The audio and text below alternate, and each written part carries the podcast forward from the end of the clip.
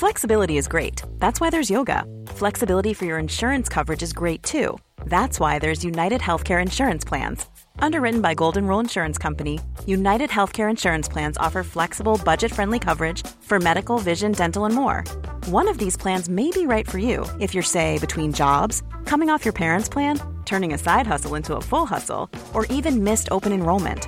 Want more flexibility? Find out more about United Healthcare Insurance Plans at uh1.com.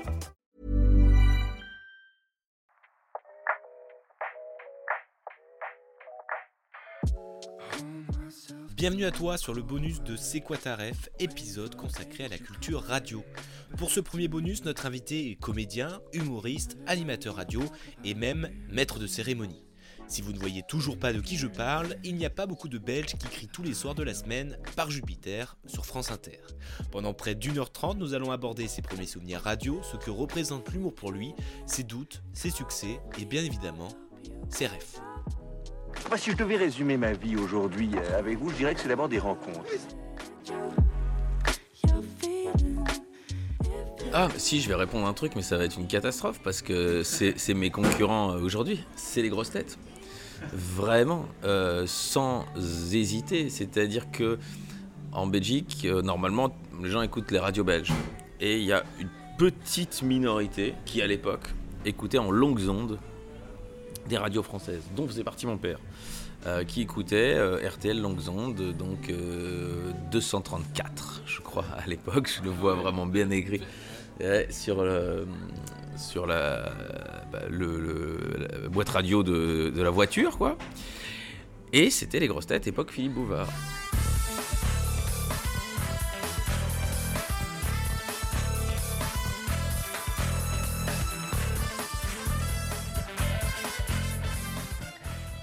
Et ouais, ouais. Et en l'occurrence, alors ça a évolué. euh, je- je- je- je- Laurent Ruquier a, a fait un bon mix, c'est-à-dire entre ce qu'il était lui et ce que, ce que les grosses têtes étaient. Mais même avant l'arrivée de Ruquier, il y avait déjà un petit quelque chose qui s'était un peu étiolé, qui s'était perdu, qui était les grands référents culturels. Et moi, quand j'étais gosse, il y avait Jean Dutour, il y avait Robert Sabatier, il y avait évidemment qui sont des drôlistes, mais qui sont des poids lourds de culture, c'était Jacques Martin et Jean-Yann. Et puis les mecs qui faisaient les cons autour, qui étaient Sim, Philippe Castelli, je cite que des mecs, et c'est marrant parce qu'il y a assez peu de filles. Euh, Guy Montagnier qui racontait des blagues. Et déjà, et moi en tant que gosse, j'aimais bien parce que euh, je, comprenais quoi. Euh, parce que comme il y avait pas mal de rêves quand il parlait de de tel auteur français ou qui riait sur telle citation, je comprenais pas tout, mais ça rentrait. C'est mais- dur de comprendre. euh, bah, c'est-à-dire euh, qui, euh, qui est euh, Alphonse Allais, qui est Jules Renard, qui est Francis Blanche. bon, après, on découvre, hein, mais euh, c'est marrant. Et euh, il y avait des, des citations, je pense, de, Shakespeare, de Churchill.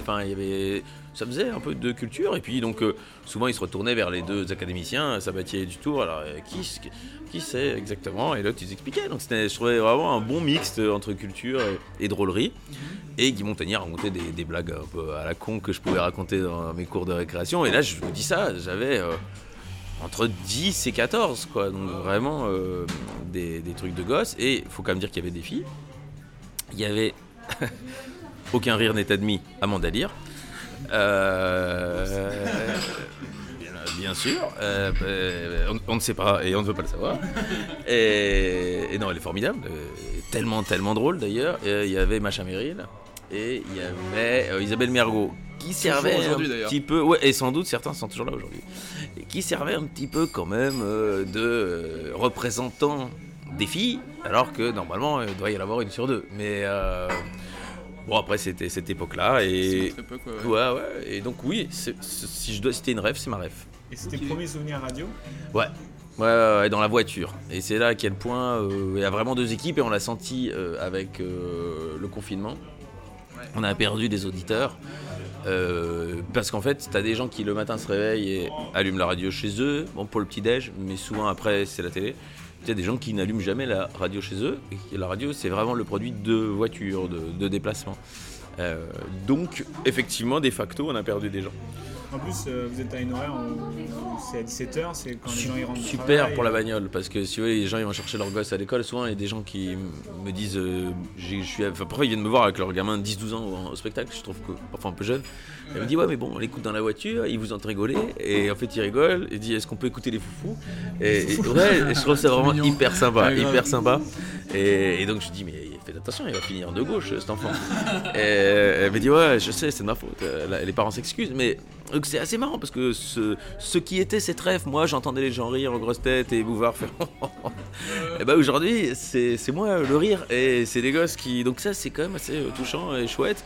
Euh, bon c'est juste que c'est dans l'autre radio, c'est la radio Voilà. d'en face mais y a pas de Mais problème. est-ce que la boucle a été bouclée? T'as été invité en invité mystère notamment euh, aux grosses têtes. En invité mystère je suis allé. Ah, je suis allé, bien. Ça, ça, assez ça content. être quand même quelque chose du coup, non? Ouais, c'était marrant, ouais, ouais. Bah, le fameux studio que je connaissais pas. euh, mais alors, ils sont plus euh, Voilà, au studio mythique, exactement. Mais, euh, mais donc, ouais, ouais, ouais, c'était rigolo pour moi. Et moi, si tu veux, j'ai aucun. Je sais qu'à l'intérieur, il y a parfois un petit snobisme sur euh, les radios privées. Moi, j'ai aucunement ça parce que je sais que je suis produit de là, je les ai écoutés. Je mesure la chance qu'on a de ne pas avoir des publicités. euh, sur nos radios parce qu'on peut parler une heure euh, et la difficulté que ça doit être pour euh, les radios privées aussi de devoir quand même mettre des pubs et quand même faire des émissions qui attirent les gens et RTL fait un super boulot. Donc voilà, c'est complémentaire. Après, voilà, si je dois vraiment analyser la sociologie des choses, euh, je crois que l'auditeur d'Inter achète plus facilement des places de spectacle. Du coup, pour nous, bah, c'est plus efficace de faire des blagues sur Inter, même si on est moins bien payé. Euh, J'ai pas toutes les infos, mais il semblerait quand même qu'elle soit beaucoup, beaucoup, beaucoup mieux payée. Euh, mais euh, mais c'est pas grave, et du tout d'ailleurs. Et puis on est très. C'est vraiment un, un chouette vivier, on est entre potes aussi, ils prennent des risques de mettre des jeunes inconnus. Je pense que toute cette bande, euh, si elle était arrivée sur, euh, sur RTL, ben, on ne serait pas tous arrivés en même temps, et euh, ça aurait été par touche, je suis même pas sûr. Il fallait être connu par ailleurs, ce qui est encore le cas aux grosses têtes, tu peux pas débarquer comme ça de nulle part. France Inter, parfois, ils donnent la parole à quelqu'un qui est vraiment inconnu au bataillon. Quoi. Donc euh, tout ça, je trouve assez chouette. Et donc euh, voilà, c'est. c'est- quand même la grande force des grosses têtes, c'est d'être un peu la référence à pas mal d'âge. Parce que tu vois, moi aussi, pour le coup, c'est vraiment ma référence aussi. C'est quoi ta génération, toi? Moi, j'ai j'ai 30 ans. Ouais, et donc, t'es- euh, c'était qui? C'était 90. Moi, c'est fin De- Bouvard. De Kersozon Ouais, encore exactement. De. Garçon, Bernard Mabie. Ouais. Euh, comment il s'appelle euh, Celui qui a les lunettes Hmm. là euh, Perroni. Exactement, Jean-Jacques Perroni. Euh, Et c'est et cette fin de génération là moi, et la nouvelle d'aujourd'hui quoi. La génération après toi. Et pareil. parce que c'est c'est les parents qui écoutent ça dans la Bien voiture. sûr. Donc toi, toi- nous qui choisissons. Te- Ta tellement. génération, toi, c'est Cordula, C'est euh, Stéphane j'ai- en fait, Plaza.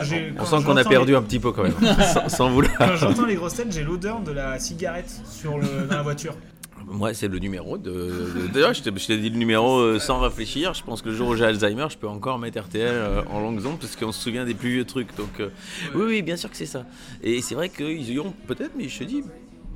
Peut-être il y a plus de, grands référents. Je crois qu'Eric Orsena l'a fait de temps en temps.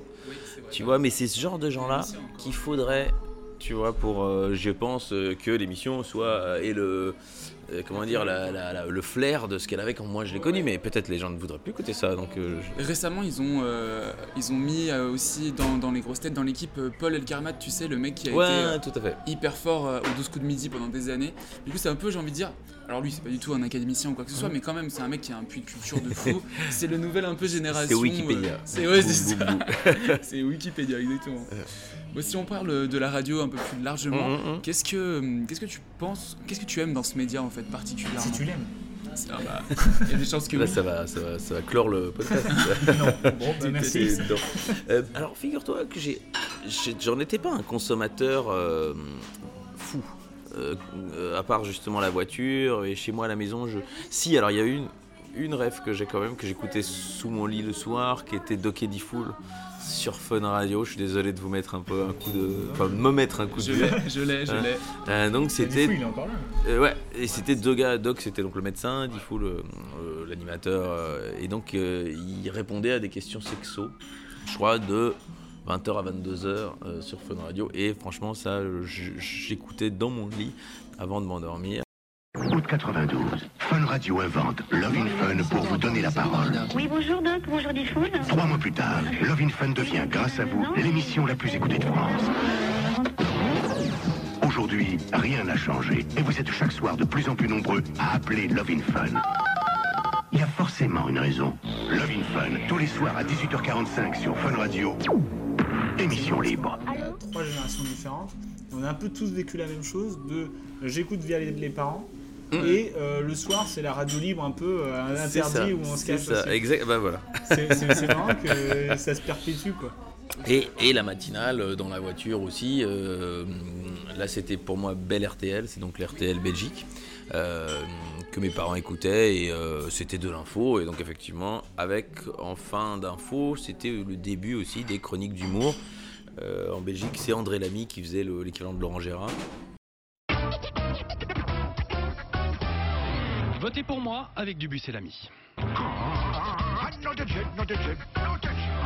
Bonjour, bonsoir, c'est Votez pour moi, l'émission très très très très très en retard. Eh bien voilà, c'est foutu, hein, on avait une petite chance d'avoir une femme Premier ministre, Euh, ben, c'est raté, Marianne Thyssen a donc démissionné hier de la présidence du CDNV. euh, Bonjour, monsieur Dubus. Bonjour monsieur le terme, ça a l'air de vous réjouir, dites Non, donc. non, non, non, Non, du non. tout, hein. Vous savez, ma collègue, Madame Tyson, est fatiguée. hein. Ouais, ouais. Elle a des varices œsophagiennes. Hein. Elle a décidé de se consacrer son temps à son élevage de hamster. Hein.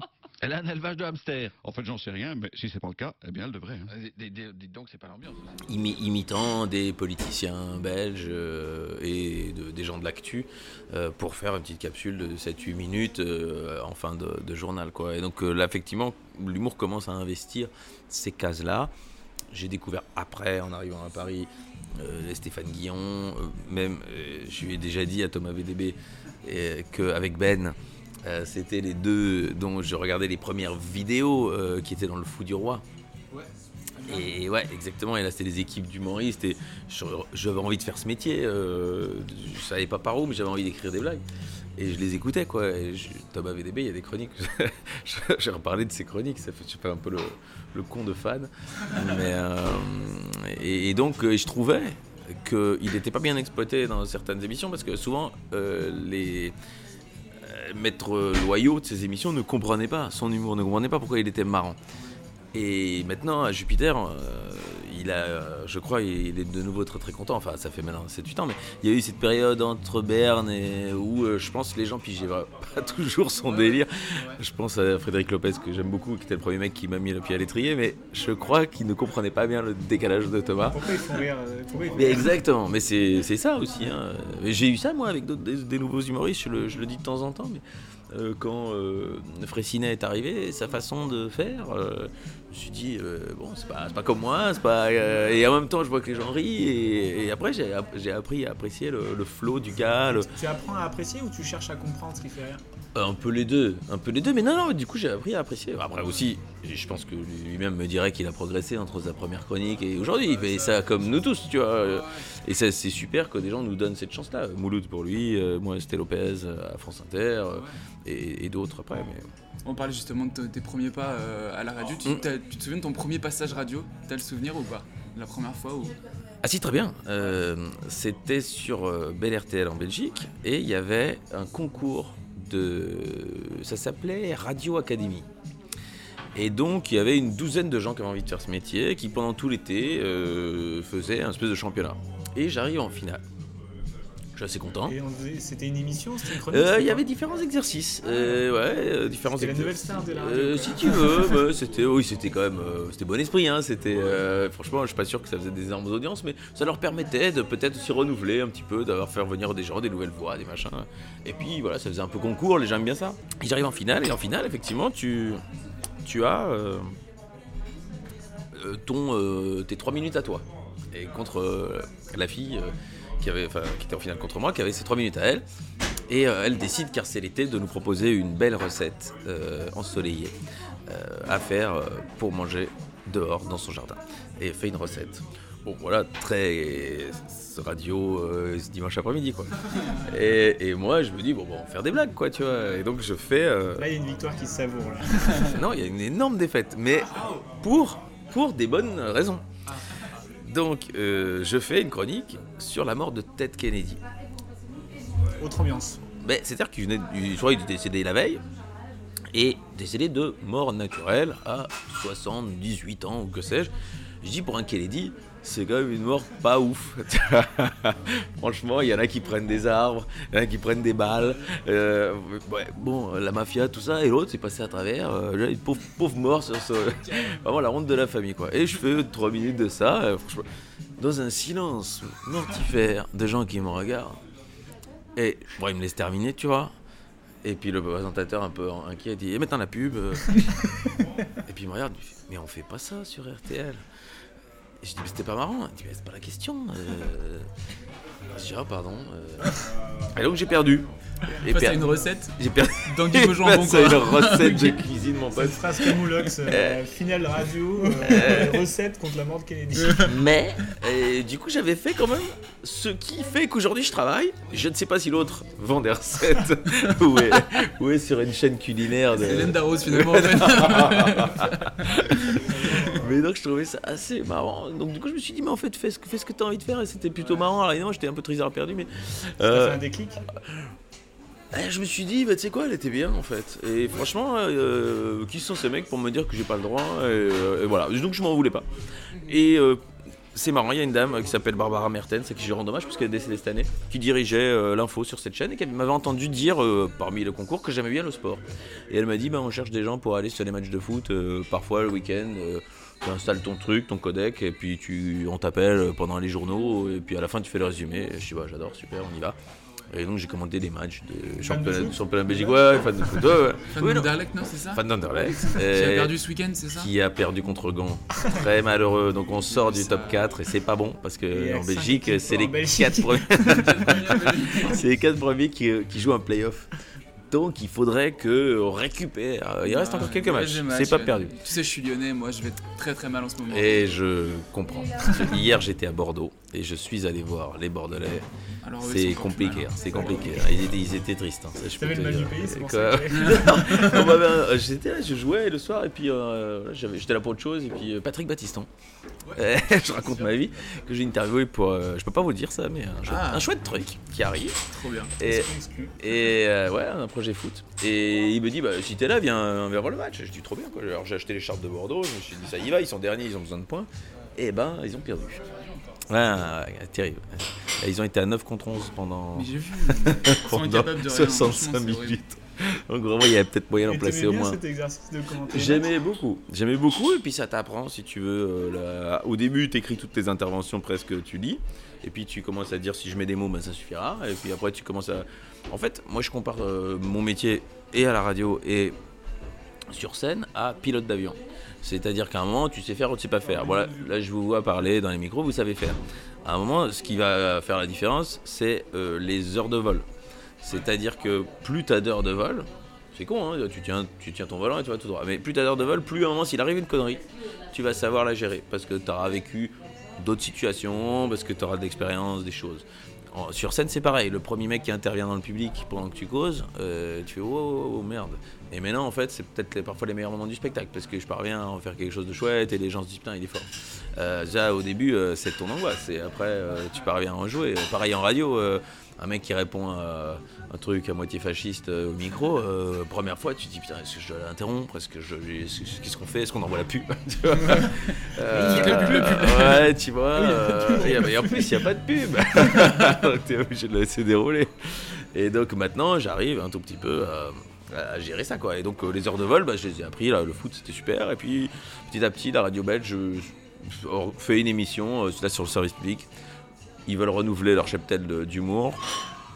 Et ils font une émission du dimanche matin qui s'appelle Les Enfants de Cœur, qui est aujourd'hui une référence en Belgique. Mais là, c'était tout nouveau. C'était créé avec quatre nouveaux humoristes euh, qu'on avait vu un petit peu sur scène. Je faisais partie des quatre.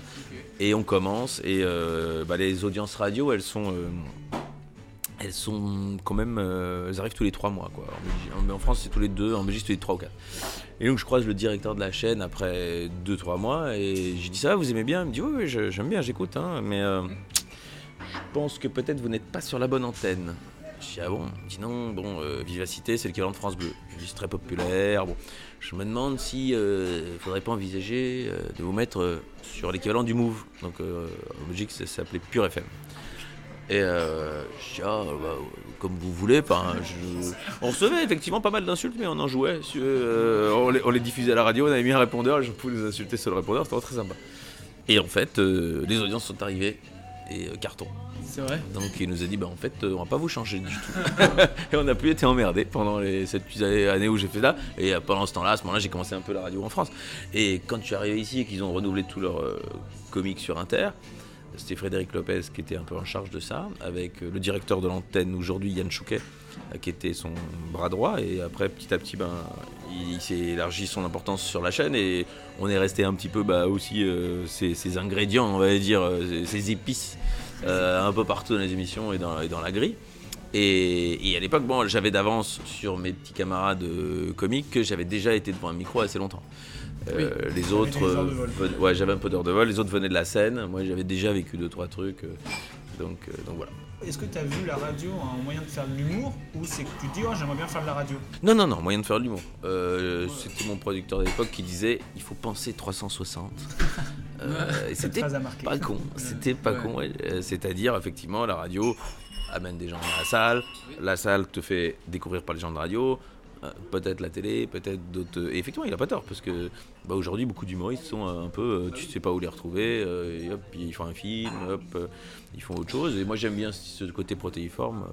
euh, et la radio reste quand même le socle. hein, parce que je sais que aujourd'hui, si on me demande d'aller faire compteur euh, avec un orchestre symphonique euh, pour un truc, si on me demande de parfois venir bah, de présenter les Molières, euh, si on me demande si je, je vous remercie. Euh, c'est aussi parce que euh, je suis sur Inter qui me donne une visibilité et aussi une légitimité et c'est chic quoi. Donc après, euh, je, je- leur rends si tu veux. Euh, On m'a déjà expliqué à Inter, on m'a dit si un jour tu veux partir, euh, la radio t'a donné, mais t'as donné à la radio donc. euh, C'est ok quoi. ouais, bah ouais, c'est ça quoi, ouais, y a pas de, enfin sauf si tu nous chies dans la bouche, mais c'est pas prévu. C'est peu de chances que ça arrive, ouais, ouais. Oh, tu sais jamais, mais, voilà. Donc, euh, donc effectivement, il y a ça. Et je sais que ce socle de France Inter, moi j'ai envie, j'ai envie de le garder. J'aime beaucoup cette chaîne. Mm. Après, bon, j'ai toujours l'oreille tendue quand on m'appelle, quand d'autres radios m'appellent, je, je vais, je vais prendre un café, je discute. euh, moi, l'idée de connaître les autres, euh, il faut jamais insulter l'avenir non plus. euh. non, mais c'est vrai, tu vois. raison, c'est clair. C'est ce, que tu, ce que tu dis euh, Mm. sur le moyen de faire de l'humour, c'est toujours le cas aujourd'hui en fait quand on regarde. Parce que tu prends la nouvelle génération, je vois Paul Mirabel par exemple, Mhm. qui, qui est, qui est sur Inter aussi, chez Nagui, et euh, ben, pareil, à la base lui c'est la scène. Et je pense que dans sa tête, il s'est fait à peu près la même réflexion que toi, euh, du style, euh, bah voilà, il faut trouver euh, aussi un autre moyen de faire diffuser euh, ma patte, parce qu'on parlait de Fressinet tout à l'heure, lui pour le coup aussi, il a une espèce de patte. Je l'aurais pu euh, l'ajouter. Euh, mais Paul, j'ai plus vite compris. euh, Ok. Euh, C'est-à-dire ça, son rythme et sa façon de, de faire et ses thématiques. Euh, et, et je trouve que il a bien eu raison d'accepter parce que ça te, il a été très connu très tôt sur un seul sketch. Exactement. Alors qu'il avait d'autres en boutique et tout ça, mais donc ça, le, ça lui permettait de, de se créer du matériel, de s'obliger à écrire euh, pour un public. hein, quand même, euh, il est écouté euh, sans doute par un million de gens alors où il passe, donc euh, ben, Et un public différent. de- et un public ouais, différent. de- C'est-à-dire que ma mère a pu le découvrir alors que c'est pas sûr qu'elle l'aurait découvert par ailleurs. Bonjour Nagui, bonjour Léla, bonjour Daniel, bonjour tout le monde, tout le monde va bien aujourd'hui oui, oui, tellement. Bah écoutez moi aussi euh, ça va, comme vous le savez je suis en tournée internationale avec mon spectacle euh, en ce moment, Euh, récemment j'étais vers Poitiers, pas très loin de, de Dubaï et demain je pars à Bordeaux dans le Massachusetts. Euh, je pensais d'ailleurs qu'être en tournée ça signifiait se déplacer en tourbus et figurez-vous qu'en fait je me déplace surtout en train-bus, euh, ce qui consiste essentiellement à prendre le train puis le bus. Donc c'est un bon calcul. Elle est assez peu TikTok. Putain, il faudrait que je me mette sur TikTok. Dit, Mais euh, je voudrais bien avoir un jour ou deux pour. euh, parce que si je m'inscris sur un coin de table euh, ou dans un train, après, je ne sais pas l'organiser. Il faut que je, me, que je comprenne. Ouais. Mais euh, j'aimerais bien, oui, c'est c'est là que ça se passe quand même. euh. Bah, J'ai l'impression. Hein, Vous y êtes, vous? Non Moi, j'y J'y suis, aussi. mais euh, j'y suis quoi. J'y suis Ah. juste avec de présence. Ouais, ouais, bah. C'est c'est le futur, il faut, il faut essayer. de- Bah, je pense aussi, ouais. Ok. T'essayes de t'ouvrir à tout. Bah, c'est oh, de nouveau le 360. hein. Euh, C'est- toujours, hein, c'est- ça Mais reste- non, mais c'est marrant parce que, alors ça, je peux en parler euh, en connaissance de cause. Euh, au début, Charline et Guillaume n'étaient pas friands des vidéos, de l'idée d'être filmés parce qu'ils estimaient que la radio c'est un métier de, de voix. Ils n'ont pas complètement tort. Mais euh, ils ont assez vite compris que bah, ça permettait de gagner un tout à fait un autre public et de toucher beaucoup de monde et de ramener des gens à la radio. Du coup, de nouveau, cette idée de on va chercher là pour ramener là. Donc il y a des gens qui pensent que, enfin, qui découvrent en fait sur l'arrière-plan que France Inter c'est une radio, mais ils aiment bien Guillaume Meurice alors ils écoutent. Puis à un moment ils disent ah mais vous faites, en fait c'est de la radio en fait. Et donc euh, là, je sûr, il dit encore. Et Paul à mon avis ça a dû lui arriver parce que peut-être sa génération est encore moins euh, à écouter la radio. Donc euh, c'est c'est cool aussi euh, pour ça de de découvrir. Donc le- l'image, fatalement, elle s'est ajoutée. Euh, on essaye d'en garder quelque chose. Je crois que les gens aiment bien aussi l'impression que c'est juste une caméra dans un coin, ils peuvent voir un petit peu plus. C'est vrai. L'esprit Euh, voyeur un peu. Ouais, mais il n'y a pas besoin, je crois, de se maquiller, de s'habiller, de... de Il faut garder l'esprit, sinon c'est de la télé. je crois. Mais ju- jusqu'à quand Ça, tu vois, peut-être qu'à un moment, il y aura des, des super plateaux. Et là, on sera coincé, si tu veux. Il faudra euh, peut-être se maquiller un jour et peut-être... On parlait tout à l'heure des grosses têtes, euh, t'as vu, euh, là pour le coup, les grosses têtes c'est quasiment devenu une émission de, de- de- quasi de télé. Alors ils, habitent, ils arrivent toujours pas maquillés et pas coiffés, Ouais. mais ils ont vraiment des vrais. Ils ont des pupitres, ouais, j'ai vu. machins Mais ça, je me demande s'ils n'avaient pas déjà à l'époque. Alors, Ah, s'il n'y avait pas les caméras, mais je me demande s'il n'y avait pas déjà un truc qui, était, qui tenait du spectacle. Parce que les gens, ils venaient de très loin pour voir le spectacle des grosses têtes. Et euh, tu as envie de t'ouvrir à tout, euh, tu veux, en fait, est-ce que des fois tu as peur de ne pas, de, arriver à suivre un truc ou euh, de pas être dans le jus ou, Bah, comme je te dis de, TikTok, si tu veux, si vraiment j'avais peur, ça, devrait faire un an et demi que je devrais être dessus, si tu veux. Au moment où il y avait eu des pubs sur TikTok à la Coupe du Monde, sur les terrains de foot, des matchs que regarde mon père, j'aurais dû me dire c'est quand même un signe ça. Euh, et donc euh, c'est resté dans un coin de ma tête, je n'ai pas eu le temps et ça m'a pas excité. Euh, mais, mais je vais volontiers, hein, je vais volontiers. Mais là, je reviens du festival de Bordeaux. De- et donc, je regardais un peu qui sont les gens qui jouaient dans la même salle que moi, donc une 1000 places, le féminin. Et il y en a un dont je connaissais pas le nom. Et le directeur m'a dit bah écoute, c'est déjà complet, c'est quelqu'un qui fait. qui, est, connu par. je crois que c'était YouTube en l'occurrence. Et, euh, et il a du coup tout un public, et il y en a qui sont bons, hein, il y, en a qui sont mauvais. hein, mais euh, pour, parler de Rom- Roman Dudwick, euh, que j'ai rencontré il y a pas longtemps, est très très bon sur scène. Et on m'a dit, mais en fait, il vient des réseaux. Bah franchement, si on me l'a pas dit, ça se voit pas.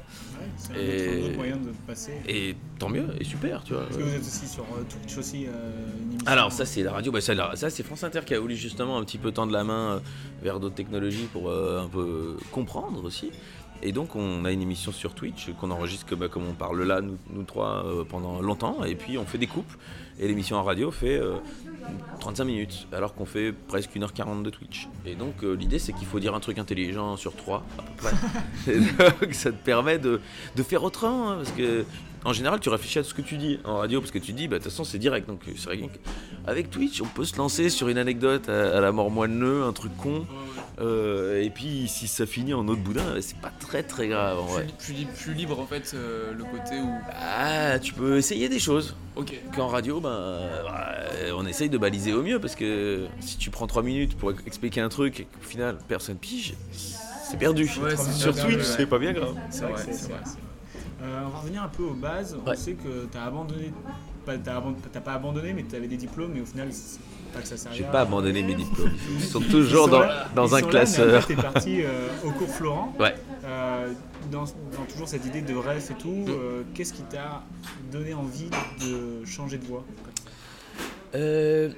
J'avais écouté, je lui ai dit l'autre jour d'ailleurs, euh, je lisais des interviews de gens qui faisaient ce métier et euh, Bruno Solo dit euh, J'ai mis 10 ans pour réussir. Alors je dis à ma mère, Ah, si je fais ce métier, quand même, c'est long. hein. Et puis j'ai lu un autre interview, mais dans, peu, de temps après. C'était Stéphane Guillon qui dit dans ce métier j'ai mis 20 ans pour réussir.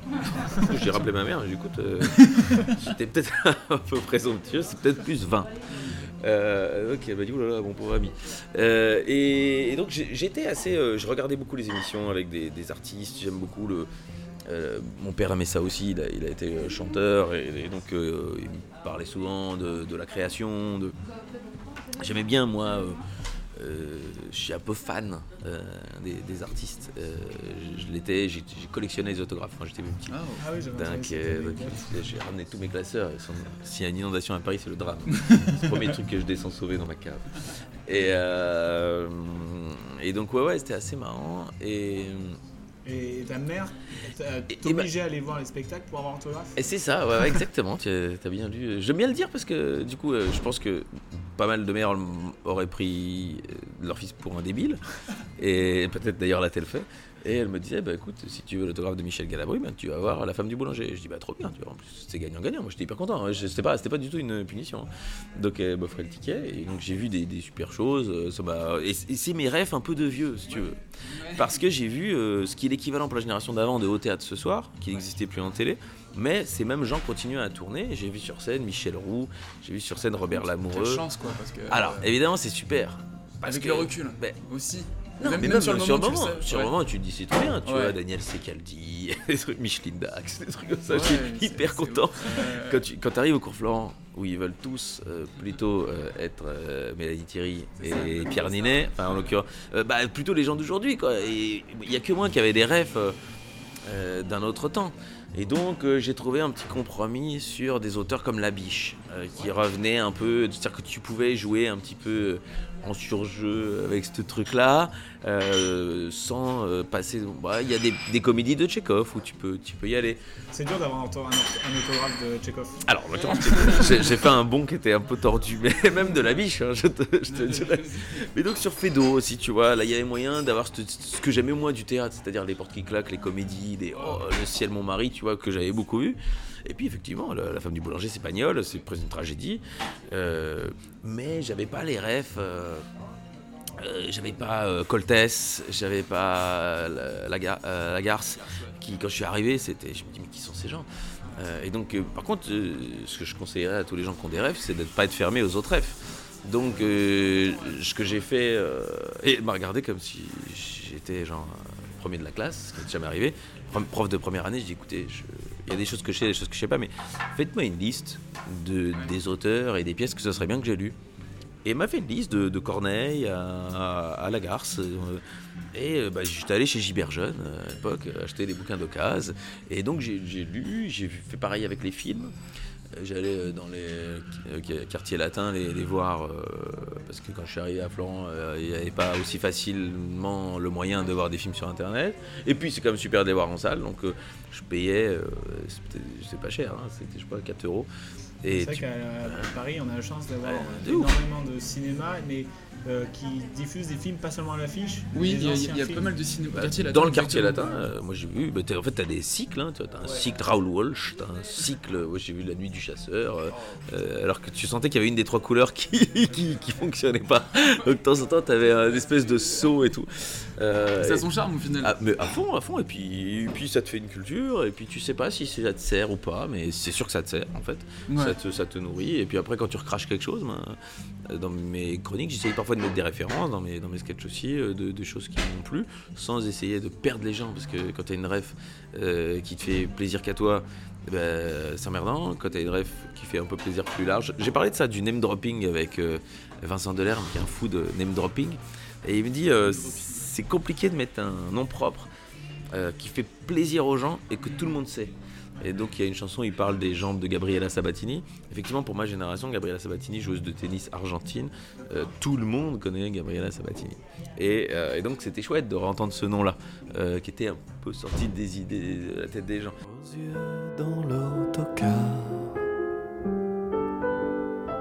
Tout ce qui reviendra jamais. Les jambes de Merlin notaient. Je sais pas où sont partis.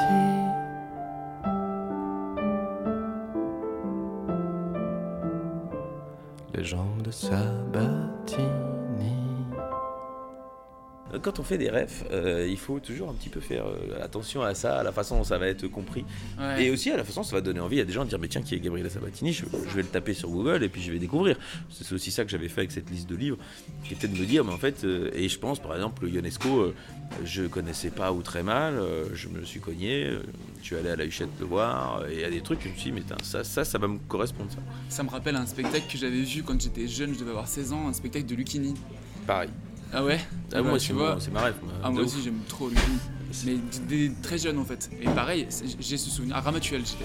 Eh, J'y vais cet été, je fais un peu ma promo. Tu fais, tu Je fais fais Ramatuel le spectacle à 4 Ramatuel août. ouais. Oh, ok, Trop incroyable. J'adore Peut-être moyen que tu sois dans le coin. Ce serait trop trop bien que je vienne te voir. Viens, viens, viens. Avec plaisir. tu- euh, et peut-être je vais prendre des coussins dans la gueule parce que c'est la oui, tradition. c'est la tradition à de balancer des coussins. Si on a aimé. Oui, oui. Ah, je te le souhaite du coup prendre plein la gueule. dans la gueule. Mais en tout cas, tout ça pour dire que Lucini balance énormément de rêves sur ce genre de spectacle aussi. Il fait des lectures et tout. Et, moi à l'époque, c'est peut-être le même spectacle qu'on a vu. hein. Moi je devais être un peu plus âgé que toi. C'était au, au- à la Gaîté Montparnasse. Il y avait 400 places. C'était le début de Lucchini. Enfin le début de ces spectacles-là. Tout- tout- rien sur Robert ou tout sur Robert. Ça Ouais, c'est ça, exactement. Et ah oui, donc- totalement, c'est ça. Et il te donne envie euh, d'acheter euh, Paul Valéry et, et Roland Barthes que je connaissais très mal, tout en te marrant pendant euh, une grosse heure et demie sur des rêves culturels. Je n'entends pas tout, je ne comprends pas tout. Je sens le grain de sa voix, lui qui a si bien écrit comme Paul Valéry sur la beauté de la voix. Je m'approche, j'essaye de lui parler. Il y a une queue énorme, il y a tous les psychiatres. Il faut attendre pour aller. On se croit à, Vienne, hein, c'est Freud, il y a Ernest Jones, Ferenczi, Freud au milieu. C'est des stars. on attend 30 minutes, 35 minutes. Je m'approche, je rentre dans la queue, je m'approche du bureau. Je suis à un mètre de Roland Barthes. Ça y est, je suis à, à un mètre du bureau, la chair de Roland Barthes. Monsieur Roland Barthes. Oui. Vous avez dit du bien de Perceval le Gallois. Euh, Oui, je crois que l'époque n'a pas bien saisi le raffinement de ce film. Il a répondu Vous êtes Perceval Je suis Perceval. C'est là que je me suis dit, c'est le début en fait dans ma tête de la naissance de mon premier spectacle. Je me suis dit en fait les gens peuvent rire avec la culture. Et donc on je. sent cet inspire dans ton, spectacle, ton premier spectacle Ad Vitam. Euh, C'est le deuxième Ad Vitam. C'est Euh, celui de maintenant. C'est c'est ouais. œuvre Mais, mais je pense que et je tire l'inspi. euh, Moi j'ai su- j'ai j'ai Lucchini, j'ai Jean-Jacques Vanier que je conseille à tous les gens euh, qui aiment euh, le seul en scène de voir. J'ai euh, bah, plus jeune j'avais Eli Kaku en tant que gosse euh, qui faisait des trucs que je, ce que je sais pas faire, c'est du perso, du machin, mais euh, il me faisait énormément rire. Euh, et, et- et Philippe Cobert, euh, qui pour moi est une ref euh, absolue de seul en scène. J'ai un chat dans la gorge. Chassez-le fort. Miaou Non, silence dans la classe. Allons-y fort, allons-y, allons-y. Euh, donc, la Sibérie, qui est une terre extrêmement étendue dans tous les sens du terme, mais également de sa longueur, comme d'ailleurs de sa largeur, présente une somme de particularités incalculables. Euh, mais dans tout ça, mes rêves plus, comment dire, grand public, je suis désolé de le dire, mais à l'époque, Bigarin euh, était euh, le patron du game et faisait beaucoup rire les gens. Euh, que j'ai rencontré récemment, euh, Robin, euh, Seat, qui commençait à arriver, tous ces gens qui font rire, tac, tac, métronomiquement. Et donc, en essayant de prendre de l'intelligence chez Lucchini, après Gad, euh, et l'efficacité des stand-uppers, bah, j'ai essayé de, faire un, espèce de mix où je peux, le public de l'un peut quand même m'aimer et le public de l'autre aussi. Je pense que le public de Bigard, s'il se perd dans ma salle, va pas passer une mauvaise soirée en vrai. Non, parce qu'il y a un truc aussi, euh, dans, le premier spectacle, que tu, tu as l'impression que tu rassembles un peu les générations. J'essaye. Parce que tu vas mettre, euh, tu te un vidéoprojecteur ou tu vas mettre une, une œuvre d'art, mais l'œuvre d'art elle est tellement datée et tellement intemporelle qu'au final ça rassemble tout le monde. Quoi. Vu que, que ça soit le, le grand-père ou l'enfant, il ne Ah connaît oui, pas vraiment cette œuvre oui. d'art. Ah oui, ça, ça- mais ce qui est important, c'est que personne se sente exclu. Et donc j'ai- j'aime bien l'idée que euh, tout- la culture, de toute façon, et les refs, euh, chacun a sa limite. Euh, De toute façon, euh, plus t'en as, plus tu te dis, mais il m'en manque. Donc euh, à un moment, il faut que tu puisses juste l'expliquer et donner euh, ta ref en plus à celui qui en a une autre. Euh, s'il l'a, bah, c'est tant mieux, il va se marrer différemment, mais s'il l'a pas, il faut qu'il puisse avoir les clés de, de piger. quoi. Et toi tu donnes les clés en même temps. Bah, C'était mon problème au tout début. C'est que parfois, au tout début, les gens euh, trouvaient que j'étais arrogant sur scène. Parce que, genre, je sais. Je sais des choses et on va rire avec des choses que je sais. Et petit à petit, j'ai réussi avec ma metteur en scène Stéphanie Bataille, avec sans doute l'expérience et puis peut-être j'étais moins angoissé à ce que j'étais, de passer de je sais à je vais vous expliquer. Et regardez. Et ça, ça, du coup, à ce moment-là, il n'y a plus personne qui rentre, qui vient pas avec toi. Ça me fait penser un peu au tout début des sketchs de Astier sur scène. Peut-être, on là on m'a un peu comparé aussi parfois, mais je suis flatté. Mais c'est pas à 100% une ref. Je l'ai, euh, je, je- je l'ai, en fait, peut-être tu vois ce sketch où il fait du clavecin, où il parle de bac. Euh, à oui, Montreux. moi je même celui d'avant de la physique quantique. Exceptionnel, exceptionnel. Ouais. Ouais, la référence absolue, j'adore. Ouais, très, très Et fort, celui, je crois que je l'ai vu un peu après mes débuts. la scène, le pupitre, nous-mêmes. Euh, mademoiselle, s'il vous plaît, venez voir. On, on improvise. hein. Moi Oui, venez voir, venez voir deux secondes.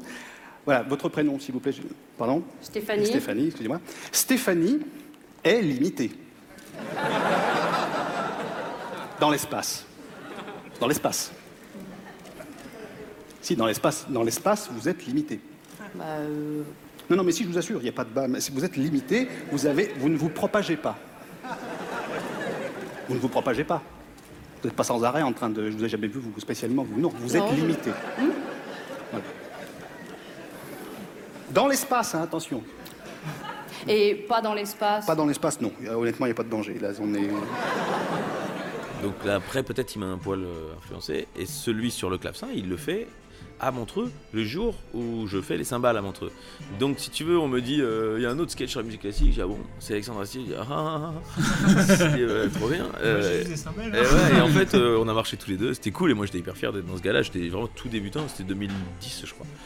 Et, et lui était déjà existant. Et en fait, en Belgique, on n'a pas M6, donc Camelot, je l'ai pas beaucoup vu. D'accord. Donc c'est pas une ref. euh, c'est devenu après. Mais, Mais c'est sur le parcours notamment quand tu disais peut-être qu'au début on le, on le pensait un peu entre guillemets euh, arrogant avec euh, Mhm. la Ah, qui vient comme ça et après finalement euh, c'est devenu populaire un peu plus tu vois et moi ça me fait penser un peu ce que tu disais euh, Mais tout à l'heure. ça, je pense, si les gens, ils, si les gens, ils cherchent à être populaires très vite, je, je donnerai pas de nom, mais tu en as qui ont peut-être pas eu de chance d'être connus très populaires sur un truc.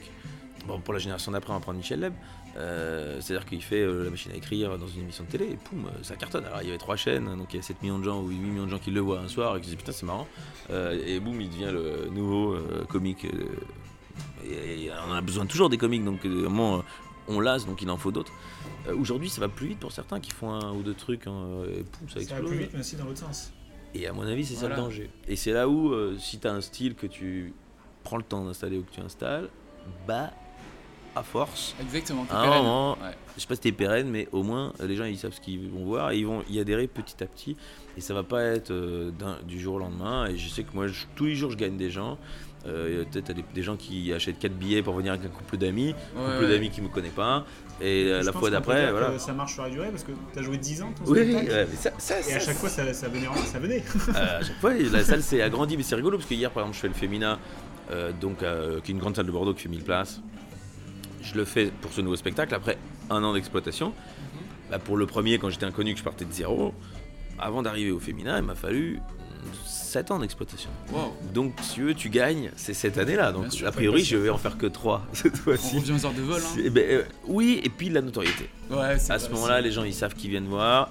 Peut-être les heures de vol du premier spectacle fait que ils ont aimé, et ils ont passé une bonne soirée, ils s'en souviennent et ils vont revenir. Oui, aussi, Et ouais. puis ceux que tu gagnes, euh, là j'ai accepté cette année Télématin.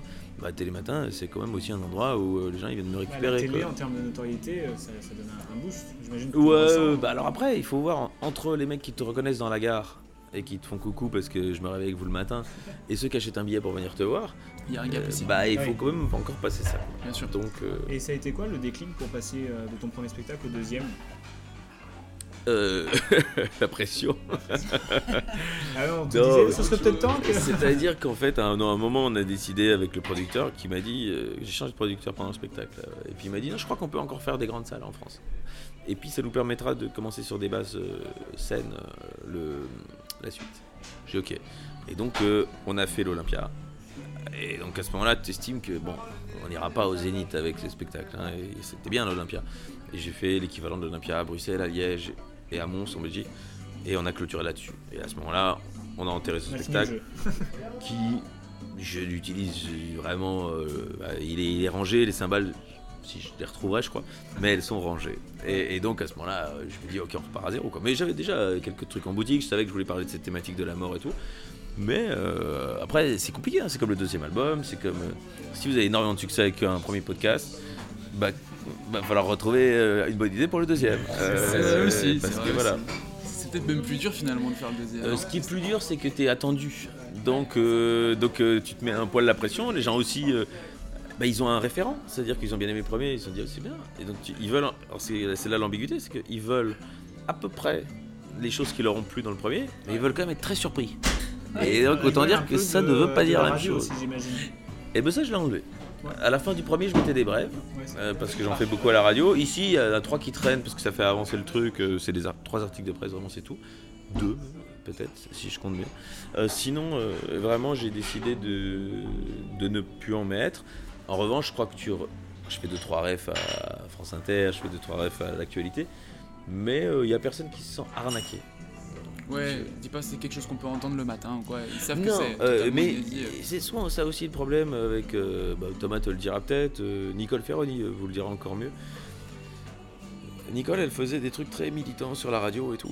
Et en fait, elle faisait des persos euh, très euh, cool et festifs sur scène. Donc les gens qui voulaient voir la Nicole Ferroni véhémente, dire du mal du gouvernement, euh, bah, étaient un petit peu surpris et déçus quand ils venaient la voir.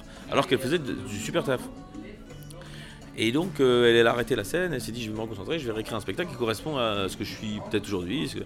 Là où euh, bah, j'ai l'impression que moi, c'est un peu un prolongement, c'est pas tout à fait la même chose, mais personne me dit, euh, je préfère en radio. Ça, c'est chouette. Mais donc, euh, t'écris des chroniques pour la radio, pour la Mhm. télé, des sketchs, etc. T'as des co-auteurs Ouais. Euh, Peut-être on peut leur faire un big up, je sais pas. Ah ben, je le fais souvent. Ouais. Euh, ah non, gros big up. Euh, le spectacle, alors j'aime bien le mot co-auteur, parce que sinon les gens pensent que j'ai des auteurs, et que je me réveille tard le matin, et que j'ouvre une grande enveloppe et que je la lis. les gars, ouais, c'est ça. Pour le spectacle, j'ai continué à le faire euh, moi-même parce que je, je pense que euh, c'est l'essence de ce que je fais. Et j'ai écrit un premier jet tout seul que j'ai envoyé et ils ont pimpé. Je dirais qu'il y a une dizaine, quinzaine de vannes à eux qu'ils ont ajouté. Je me suis dit, bah putain, ça c'est très marrant, il n'y a pas de raison que je m'en passe. Euh, en revanche, la radio la télé, c'est dans un autre, euh, ordre. Euh, je réfléchis le sujet, je leur dis demain on parle des trottinettes dans Paris et du fait que on a vu Eric Zemmour sur une trottinette et ils partent sur les trucs, ils m'envoient plein d'idées, plein de blagues et après c'est moi qui fais le- la recette complète. Mais sans leur boulot, je pourrais pas travailler autant et aussi bien. Donc ça voilà. Mais mais voilà, big up évidemment. Euh, Donc là pour les Molières, euh, on va, euh, je vais les remettre euh, au boulot, on va réfléchir ensemble et je les cite tout le temps et je les, je les, j'essaye. Quand il y a une photo à la fin des Molières, je fais une photo avec eux, tout ça, et je, les- je les cache pas du tout. Quoi. Ah non, du tout, Euh, au point que euh, parfois certains me disent euh, Ah ben, vous écrivez pas tout. Ouais, je dis Putain, si vous saviez le temps que je passe devant mon ordi. Mais bon, en vrai, euh, c'est pas grave. Je veux que je veux qu'ils existent euh, parce que parce combien, que je veux le dire. Il y en a six euh, à qui j'envoie le, le- le truc. Parfois, ils sont pas dispo. Parfois, euh. Et donc ça, c'est pas grave. Et je sais qu'il y en a toujours deux, trois. Après, c'est des gens que j'ai glanés. Souvent, les gens ils m'appellent pour me dire euh, Tu ne cherches pas un, auteur, co-auteur Je dis Ben, en fait, je, non, je les cherche pas, je les trouve. Et c'est des gens avec qui j'ai grandi au fur et à mesure, qui sont ajoutés à l'équipe, euh, dont j'ai aimé le travail euh, par-ci par-là. et donc, quand on m'envoie des chroniques ou quand on m'envoie des, des, des demandes de boulot, je dis toujours euh, euh, les gars, je vais, déjà, j'en reçois trop, donc je dis je vais pas le lire. Euh, je peux comprendre que ça peut sembler vexant ou attristant. Je dis, mais de toute façon, je vais rien pouvoir faire. Parce que soit je vais trouver que c'est bien et je peux quand même rien faire parce que j'ai une équipe et elle va bien, soit je vais trouver que c'est pas bien et je vais pas vous le dire. Parce que je, prends, je pense que moi aussi, pour reprendre l'anecdote du début, on m'avait dit que c'était pas bien au début. Et franchement, il faut pas écouter les gens qui disent c'est pas bien, il faut faire ton travail, et il faut continuer à faire ce métier. Donc dans tous les cas, je vais vous dire c'est super, continue. donc, donc je commence par là en disant écoute, je vais pas le lire, mais c'est super, continue. Et qui suis-je pour te, te- avoir un avis euh, important? Il y avait cette anecdote sur les Molières où pour la première fois, quand la première fois on te l'a proposé en 2019 si je me trompe pas, Ouais. euh, t'avais refusé dans un premier temps Mhm. parce que t'avais beaucoup de taf, etc., etc. Et justement avec les co-auteurs, la discussion de ça, tu t'es dit bon allez go quand même en fait au final. Cette fois-ci du coup, euh, déjà est-ce que c'est vrai cette anecdote, c'est comme ça que ça s'est passé euh, c'est pas loin. euh, C'est-à-dire qu'on sort des Magritte, qui est une grande cérémonie belge, l'équivalent des Césars, et on avait beaucoup bossé. Et on, a- on avait été hyper encensé par la critique belge qui disait quelle belle soirée, c'était drôle, euh, on a passé un bon moment et je me dis putain cool, un jour on me proposera une grosse cérémonie Tu veux pas française. venir au César là du coup euh On l'a pas encore proposé. Moi, je te- moi, je te propose. Écoute, euh, appelle Bolloré, dis-lui que t'as le le right man for the right place. Et euh, je, je me dis, on me proposera une grande. Un jour, euh, Molière que j'aime bien, évidemment. Est-ce qu'on me le propose pas un mois et demi après Putain, incroyable. Pour dans un mois et demi Je dis non, c'est pas possible. qu'on avait tellement travaillé sur les Magritte et tout, et en plus on sortait les soirées et tout, je dis pas possible. Et je dis non. Et on me dit, bah, réfléchis un peu. Je dis non, non, mais je veux pas mal le faire, quoi, parce que c'est une vraie, quand même, chance euh, pour les autres. hein. Et, re- je rentre chez moi et je regarde mon agenda. Et je vois, à un moment, il y a écrit euh, semaine en Italie. Et je dis, je vais pas pouvoir passer une semaine en Italie à regarder la mer avec mes pieds en éventail en me disant que j'aurais pu présenter les Molières. C'est un vrai que truc, euh, si on m'avait dit ça il y a 10 ans quand je suis arrivé à Florent, je présenterais les Molières. Alors rien que pour ça, je me suis dit, tu sais quoi, bon. Alors j'ai rappelé, j'ai dit, si vous trouvez un appart pour mes co-auteurs pendant une semaine à Paris, euh, on le fait. Et ils ont dit oui. et donc euh, les co-auteurs sont venus, c'était super. euh, on a bossé euh, comme des chiens aussi. Et ça s'est très bien passé. J'étais très content. Et donc ça, euh, c'est c'est super souvenir. Et donc cette fois-ci, Ouais. je suis un peu plus détendu. Ouais. La date me convient. C'est un peu plus en amont. Ça fait longtemps que j'en ai plus fait. Je trouve que les quelques dernières cérémonies sont parfois un peu.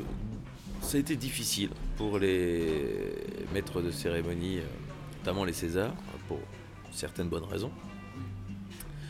Donc, je me dis, il y a peut-être moyen de faire une soirée un peu euh, joyeuse et sympathique autour de Molière. En plus, c'est une année formidable parce que c'est les 400 ans de sa naissance. C'est vrai. Donc, euh, il y a, voilà, je me voyais pas refuser, et puis j'ai tout, tout accepté, et puis on a réfléchi un peu à comment faire, est-ce qu'il faut être un duo, est-ce que pas, et là j'ai laissé la chaîne, les organisateurs, moi tu vois, j'étais potentiellement prêt. Et puis ils m'ont dit, mais tu sais quoi, en fait, euh, on va te faire confiance, donc euh, je pense que j'aurai des, des- des- des belles personnes autour de moi pour remettre les, Génial.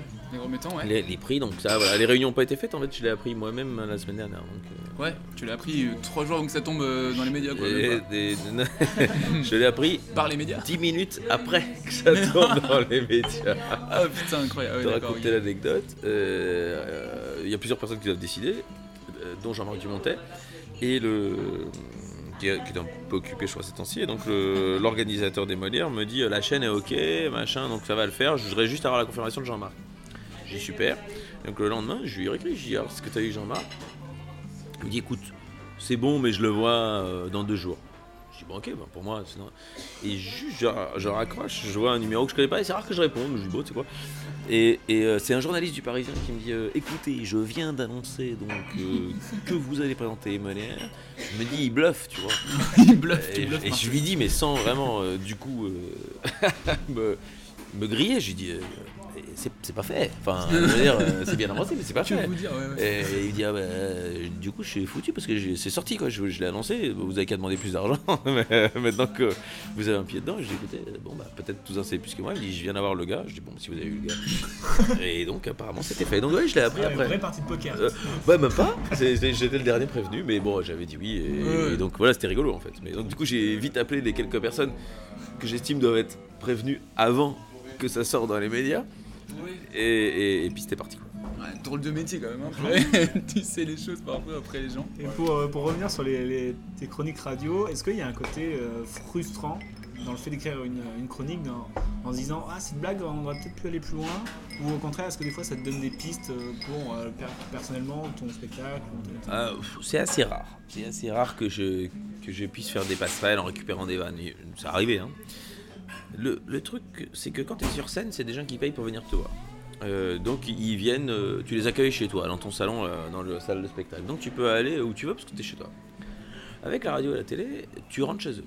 Et donc tu peux pas te comporter totalement de la même façon. Euh, T'enlèves les chaussures un peu, euh, si on te le demande. Et donc, euh, et puis tout le monde n'a pas la, tu rentres dans tous les salons en même temps, donc tout le monde n'a pas le même, même rapport à ça. Et donc je, réfléchis un tout petit peu, parfois différemment, à me dire, bah voilà, comment, comment tu reçois, si tu allumes, que tu connais pas, que tu m'aimes pas, que je parle de tel sujet, comment potentiellement c'est reçu. Ça veut pas dire que je me censure, ça veut dire que j'essaye de voir pour justement faire adhérer tout le monde au, au- projet. Donc peux pas dire que j'écris à 100% de manière différente la scène ou la, ou la radio, je peux pas dire que j'écris à 100% de la même façon. Et t'as pas la même attente. J'ai pas la même attente et surtout, il n'y a pas le même plaisir où tu te dis euh, sur scène, j'essaye ça, demain je- j'essayerai autre chose. Et je- tu vois, tu peux vraiment faire de la dentelle sur tes temps, sur tes chutes, sur la longueur de ta phrase, sur l'agencement. En radio, c'est one shot. Tu tires, et tu, tu tapes dedans ou tu tapes à côté et c'est pas très grave. Mais, euh, pas trop taper à côté. Mais donc, euh, ces deux exercices assez sympas. Euh, pour revenir sur les grosses têtes avec lesquelles on a ouvert, il y a beaucoup d'impro chez eux. Donc là aussi, comme c'est enregistré, il peut faire des coupes. Nous, on est en direct. euh, et donc, euh, il y a beaucoup d'écrits. Donc, c'est pas totalement là. on improvise un peu entre et on rigole entre nous, mais au moment où le mec fait son papier, c'est écrit de A à Z. Et donc, là, bon, bah, t'espères que tu l'as tourné de la meilleure façon. quoi. Tu parlais des, des réactions, et même euh, quand tu as commencé sur le- en Belgique, tu disais que vous recevez des insultes. J'imagine qu'aujourd'hui, avec les réseaux sociaux, ça peut aller encore plus vite. Comment tu te. Est-ce que ça te touche déjà? Ouais, Ou, bien sûr. euh, Bien comment sûr. tu fais pour aborder ça? Euh, J'ai raconté ça hier à, à- à certaines personnes qui étaient, tu vois, pour être tout à fait franc, je- j'en parlais avec Philippe Poutou. J'étais à, à Bordeaux. Crossover. Euh, ouais, ouais, et c'est marrant, non, parce que, en fait, euh, bah, eux encore plus que nous, quoi. Euh, Les politiques, ils- les gens, ils estiment que c'est des punching balls, et je suis bien placé pour le savoir. Donc, parce que moi-même, j'estime aussi que si tu as la prétention de diriger la France, ben, tu, tu peux à un moment encaisser qu'on te mette devant tes contradictions. Euh, et je lui disais, lui, il me disait euh, que quand les gens étaient insultants, il les bloquait sur euh, Twitter. Et je lui dis, euh, en fait, euh, et il me dit, euh, ils, viennent pas chier dans mon jardin, c'est pas grave, je les bloque, je- je- ça- parce que effectivement, il y a un impact émotionnel. T'as pas envie, de, même, même si quelqu'un qui pense pas du tout comme toi, bah, ça te fait chier que. bah, alors, sans compter les menaces de mort. Mais bon, ça, ça va, je suis plus ou moins protégé, mais je pense que. bon, Charline, elle en a eu. Et, et moi, j'ai des rentes dans ton pays d'une véhémence. euh, tu sais, les petits profils avec le drapeau français là Ouais, on les connaît, Euh, on les tu connaît. vois, tu, on les connaît. euh, bon. Et moi, ce que je fais, c'est que je, je ne les bloque pas, je les masque. Donc, euh, et donc, ils peuvent continuer à voir ce que je fais, à m'insulter allègrement en dessous de mes publications, mais moi, ils ne rentrent plus dans ma vie. Et ça, bon Dieu, qu'est-ce que c'est joyeux. Et ça, euh, voilà. Masquer Donc, les gens. Un par un, je les masque. euh, S'ils sont insultants, s'ils m'aiment pas, franchement, c'est pas grave. hein. Franchement, il y a d'autres humoristes et ils peuvent aimer d'autres gens, mais de là, tu vois. Oui, parce que. Et je crois, ils se rendent pas toujours compte qu'en fait, euh, on les lit, quoi. Euh, pas toujours, pas tous, euh, mais moi j'essaye de lire et donc euh, bah, quand je lis un truc, je trouve ça euh, touchant. avoir euh, 100 commentaires euh, positifs, mais t'en as un négatif. Alors c'est ça j'ai appris à faire le j'ai appris à faire le tri parce que ça euh, je préfère me dire euh, voilà il y en a un qui a mal reçu je vais pas bloquer dessus mais euh, mais parfois euh, même le mec qui te dit euh, ah bah vous étiez un peu fatigué aujourd'hui te dis putain euh, bon après en vrai euh, si tu vas chez le boucher qui te donne un mauvais morceau euh, la fois d'après tu te dis euh, dis donc la dernière fois il y avait beaucoup de nerfs dedans quoi tu vois mais bon toi toi c'est un peu comme le syndrome du, du siège vide pour un humoriste justement. De, la salle est beau être pleine, s'il y a un siège vide, généralement il se focalise dessus. Alors moi j'ai une technique, pas, pas une technique mais c'est une espèce de... Je suis quelqu'un de positif. Donc celui qui, te- l'humoriste qui te dit en fait, tout le monde rit sauf un, et moi je joue pour lui pour qu'il rit. Et donc c'est frustrant, parce que s'il rit jamais, euh, et puis parfois c'est ce mec là qui vient t'attendre à la sortie pour te dire qu'il a passé une soirée exceptionnelle. Donc euh, faut quand même euh, se méfier de ça. Et moi je fais l'inverse. S'il rit pas, je le regarde plus, je, j'oublie et je fais rire les autres. Parce que les autres sont avec moi et ils me donnent une belle énergie. Donc je prends cette énergie-là, et très souvent, bah, celui qui rigole pas, il vient avec un moment, tu vois. Et à un moment, il se laisse emporter par euh, le plaisir collectif.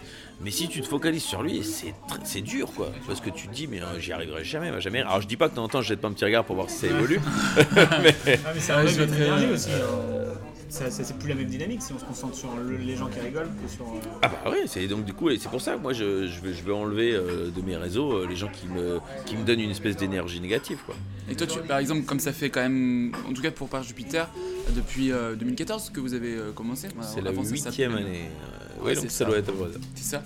T'as vu une évolution des réactions qui sont soit peut-être plus nombreuses, plus véhémentes, ou avec Ouais, l'évolution ça des va. Celle de l'après-midi, ça va. Euh, Ouais. On est un peu plus euh, exposé sur celle du matin. euh, parce que, je sais pas, les gens sont plus tendus, je passais le matin. Ouais, il doit y avoir ça, non mais c'est vrai. Et, et- et ouais, ouais, ouais, et en plus, on sort, on sort rarement des morceaux. Donc, euh, on essaye d'éviter de titiller les gens tu vois, sur les réseaux, euh, parce qu'on pourrait sortir un morceau avec un titre parfois un peu. Accrocheur. Ah ouais, ouais. Et donc là, boum, euh, ça part en sucette, les gens sont à lisse que le titre. Euh, donc euh, voilà, ça on évite. Et donc, en vrai, ça va. Euh, ce qui a été très surprenant pour nous, c'est le, le défoulement de gens euh, qui nous adorent quand on a annoncé qu'on arrêtait. Parce qu'on on avait fait une petite blague parce qu'on changeait le titre. Donc on Ah a annoncé oui, qu'on oui. arrêtait si tu écoutes J'annule tout. Et le- on comptait annoncer un ou deux jours après euh, qu'on continuait euh, C'est par un Jupiter. nom, ouais, ça. Et en fait, euh, il y a eu déferlement, la presse a repris, euh, ils arrêtent, euh, euh, nous, déferlement euh, de gens, euh, on vous aime, qu'est-ce qu'on va faire sans vous, euh, tout. Mais là, bah, souvent même des gens qui, je pense, n'écrivent jamais. Ouais, ouais, et qui là avaient un envie de te dire ouais. que et ça c'était waouh, super, un beau touchant. truc de soutien. euh. Et donc tu dis, bah, en fait, oui, bah là, en fait, il faut quand même pas oublier que les réseaux, c'est c'est vraiment l'écume. Hein.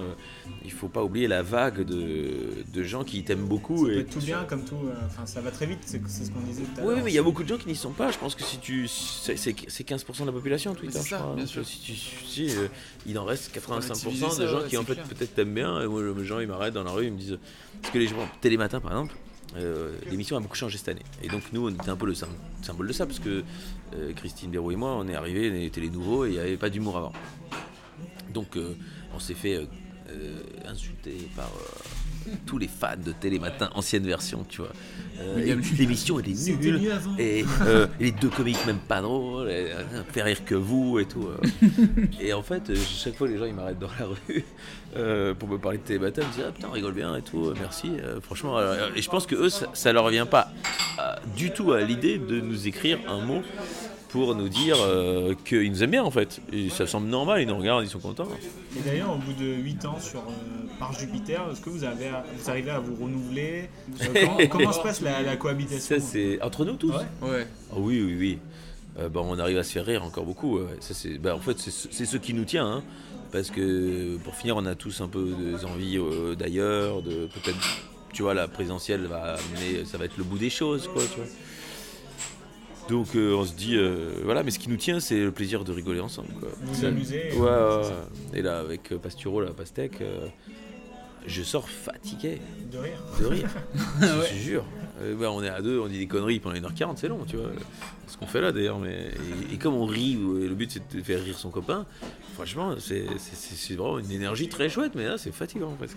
Et, euh, et moi j'ai une question sur euh, par exemple le choix des invités. Est-ce qu'on vous donne une liste d'in- d'invités ou est-ce que vous avez la, la totale transparence sur ce ce qui vous voulez inviter? Alors on, on l'a, et c'est Charline qui l'a. Parce que euh, il y a quelques temps c'était un peu compliqué, parce que je, quittais un peu l'émission aussi, euh, un jour par-ci, un jour par-là. Et à un moment, je lui ai, je lui ai dit écoute, je, pense que c'est mieux que je ne sois plus coproducteur. Parce que toi, tu es au front tout le temps, tu prends les décisions. Je peux être totalement consultatif, c'est-à-dire tu me, demandes mon avis sur ce que tu veux, mais on va partir du principe que je vais plutôt le donner euh, comme ça parce que tu, mènes le truc. Enfin, si un jour on doit se parler, on se parle, hein, mais. Et depuis, c'est beaucoup plus clair. Et c'est elle le chef. Et donc, même quand j'ai moi euh, quelqu'un que j'ai envie d'inviter, euh, soit, soit un pote, soit un mec que j'ai rencontré, soit un film que j'ai vu, bah, je, le, je le mets dans la boîte à idées et c'est tranché par euh, Charline et son rédac chef. Et, franchement, si vraiment la direction veut nous proposer quelqu'un, bah elle le fait pareil. Euh, Dans la boîte, et pareil. il rentre dans la boîte. Et, Ouais, petite queue, ok, d'accord. Et donc il y a- il y a- on nous impose rien du tout. Alors après, tes petites contraintes de. euh, il faut pas que l'invité soit quatre fois sur Inter la même semaine ou des trucs comme ça. Bon, ça c'est juste pour. euh, Après ça, ça, ça joue entre rédactions j'imagine. c'est ça, il y a un truc qui s'appelle la réunion de doublons. Et donc euh, tous les mecs de chaque émission se réunissent et disent bah nous on a celui-là, bah, bah, si t'as si celui-là, bon après on tranche. Bon, quand Augustin veut quelqu'un, bah, c'est lui en premier, parce que c'est aussi l'artiste peut parler 40 minutes seul avec Augustin, bah, c'est mieux pour lui, donc euh, on le laisse là. Et alors on dit bah, la prochaine fois qu'il y a un film, bah, euh, tu le prends plus et tu nous, le- tu nous le laisses. Vous en avez joué la semaine dernière. Vous en avez joué avec la semaine dernière avec Fanny Herrero, voilà, parce que c'était un rigolo, truc. France Inter. Et donc euh, on en a rigolé parce que c'est vrai qu'elle était 3-4 fois sur l'antenne euh, pendant la semaine. Ouais. C'était un partenariat inter. Ça arrive tellement peu souvent, mais on sait que l'auditeur est pas dupe, rigolo, alors ouais. on préfère euh, L'assumer. oh, ouais, ouais, rire de ça. Et bon, bah, dans les 4 émissions, on lui a demandé sans doute 4 trucs différents, tu vois. Mais, Ouais, mais il y a des mais même elle, ça faisait marrer. Ce serait marrant de faire la Hmm. même interview sur toutes les trucs. Et euh, petite question euh, subsidiaire, euh, ce serait quoi toi les invités comme ça de, de rêve? Tes, tes invités que tu aurais vraiment envie, euh, que t'as pas eu Imagine que tu parles toutes les langues. Ah, ah ouais, alors j'ai commencé par euh, Lucchini, que j'ai jamais rencontré. En Oh, fait. jamais Euh, Jamais. Et, et c'est vrai que en fait, moi, c'est le genre de mec pour qui je peux regarder une émission. C'est-à-dire que s'il est l'invité, je peux me dire je regarde.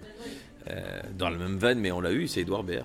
Euh, ou François Damiens, euh, ou Benoît Poulvord sont des gens que tu poses là et quelque part euh, t'as pas envie de t'as pas envie de les interrompre mais tu dois parce que l'émission est à une durée elle a des règles Mm. donc ça c'est quand même assez sympa. Euh, et si je pourrais parler toutes les langues, oh, je dis pas que si Suzanne Sarandon passait, j'aimerais pas causer un peu avec elle. Après, Kim Jong-un, je pense, serait un bon invité, mais faut pas le faire en Corée du Nord, parce que je crois que je, je vais pas revenir. Bah, il y a des chances que tu- Donc, euh, ouais, vraiment. euh, C'est audacieux. bah, tu vois, quitte à, quitte à prendre un risque. euh, Non, après, moi, je suis pas féru non plus de, de gens qui, qui vont venir contre leur gré, tu vois. Euh, en fait, et, et- et ni des gens que j'aime moins. Euh, Dans l'émission, on l'a fait une ou deux fois en se disant bon bah voilà peut-être c'est un bon client et tout, mais en fait euh, on n'était pas très fan de ce qu'il faisait, on n'est pas très fan de ce qu'il est, et, et après on a arrêté ça. Pareil, ça reste dans la dynamique de si on aime bien la personne, euh, ça donne une bonne émission. Parce que Ah moi je pense ça, je pense ça. Mais après c'est parce que tu fais hein, du temps du tribunal des flagrants délires. Les invités savaient aussi que il y avait à avoir deux chroniqueurs qui allaient euh, un le défendre, l'autre l'enfoncer, même si au fond ils le, le descendaient tous les deux. Euh, et c'était le jeu, euh, le tir à l'arbalète. Dans notre émission c'est pas trop le jeu, ils viennent un peu pour euh, vendre leur promo, ils, ils acceptent de jouer le jeu quand même, de- des questions sur l'actu et tout. Ouais, même des fois de faire une sorte de. C'est le mercredi par Jupi Classe. euh, Alors ça, là ils sont payés. Ils sont payés pour ça Ça, et ça, euh, là on y tient parce que c'est ils font une, ils font un travail, ils proposent un film et ils font une chronique autour d'un film qu'ils ont aimé, qu'ils ont envie de nous faire euh, aimer. Et là on ne reprend que les gens qu'on a aimés comme invités. Ouais, donc euh, déjà, euh, Ah, mais après, ils ont envie de venir aussi, outre le fait qu'ils soient payés, j'imagine. il n'y a, pas de promo en plus. Tu vois, Ouais, on, on parle un petit peu de ce qu'ils font, mais euh, non, non, il faut qu'ils aient envie de venir. Et on a même des gens qui nous écrivent maintenant en disant j'ai entendu machin, si vous avez besoin de moi, donc c'est- plaisant quoi. Tu vois. Et comme on disait en début d'émission, on, reçoit aussi Thomas VDB. Ouais. Et on aimerait faire un petit crossover. Est-ce que tu voudrais lui poser une question? N'importe laquelle. Lui poser une question à Thomas VDB. Et on lui, donne- on lui transmettra son extrait. Ben moi, ouais, j'aime bien quand il est en duo, il me faisait beaucoup rire euh, avec Mathieu. Aujourd'hui, c'est la journée mondiale du climat et avec Tom pour faire Ouais, ce parce message. a plus de saison, ma, bo- ma bonne dame. C'est vrai. Et avec Tom, on s'est dit pour faire Écoute, ce message. hier, ça s'est radouci. Et avec ça, bah, une baguette bien moulée, s'il vous plaît. Bah, dis- C'était dans les, les conversations dans la boulangerie. Et avec Tom, on s'est dit pour faire ce message, bon, on va le faire en pleine nature. Euh, bah, alors évidemment, si on exclut qu'il réponde moi, euh, si- s'il pouvait euh, reformer un duo avec quelqu'un, euh, soit qui connaît qu'il aime, ou soit qui. qui. s'il parlait toutes les langues, Voilà, c'est ça. euh, je veux bien qu'il me le dise, ça m'amuserait. Et ben on lui transmettra ta question. Parce que c'est un excellent clown, c'est un excellent Auguste. Et Madénian était un très bon clown blanc, il le laissait vraiment faire le con autour. Et c'était super. Parce que si tu lui donnes pas la place à Thomas, ben, c'est bon. Et, et- et- Il est fort en impro et il faut être élé- élégant et intelligent pour la lui donner. Et en impro, il est très fort Et en aussi. impro, il est très fort. Mm, Donc, euh, je, sais pas- je sais pas si vous avez écouté le podcast 100 VDB, 100 VDB par minute. Il tenait un podcast. Ah, où euh, il si. a invité quelqu'un et c'était pas, c'était une fausse interview. Je sais pas si c'était une fausse interview, mais. euh, Je l'ai c'était pas écouté, mais je vois les images. J'étais sur euh, Deezer, un truc comme Ouais, ça. c'était produit par Deezer Original et euh, on sentait justement, ce, on dirait qu'il peut faire des duos avec tout le monde. Ah, peut-être, ouais. je, trouve, je trouve ça assez fort de ce truc. S'adapte, quoi. euh, Ouais, il s'adapte très bien. Alors, justement, on parle de podcast. euh, on t'a on t'a écouté sur différents podcasts. On a déjà fait quelques-uns. Ouais. Hormis celui-ci. Euh, T'aimes bien cet exercice T'en penses quoi du coup ce Si, si, j'aime bien. nouveau format J'aime bien parce que on est très détendu, tu vois. Là, on est dans un bar, euh, on papote.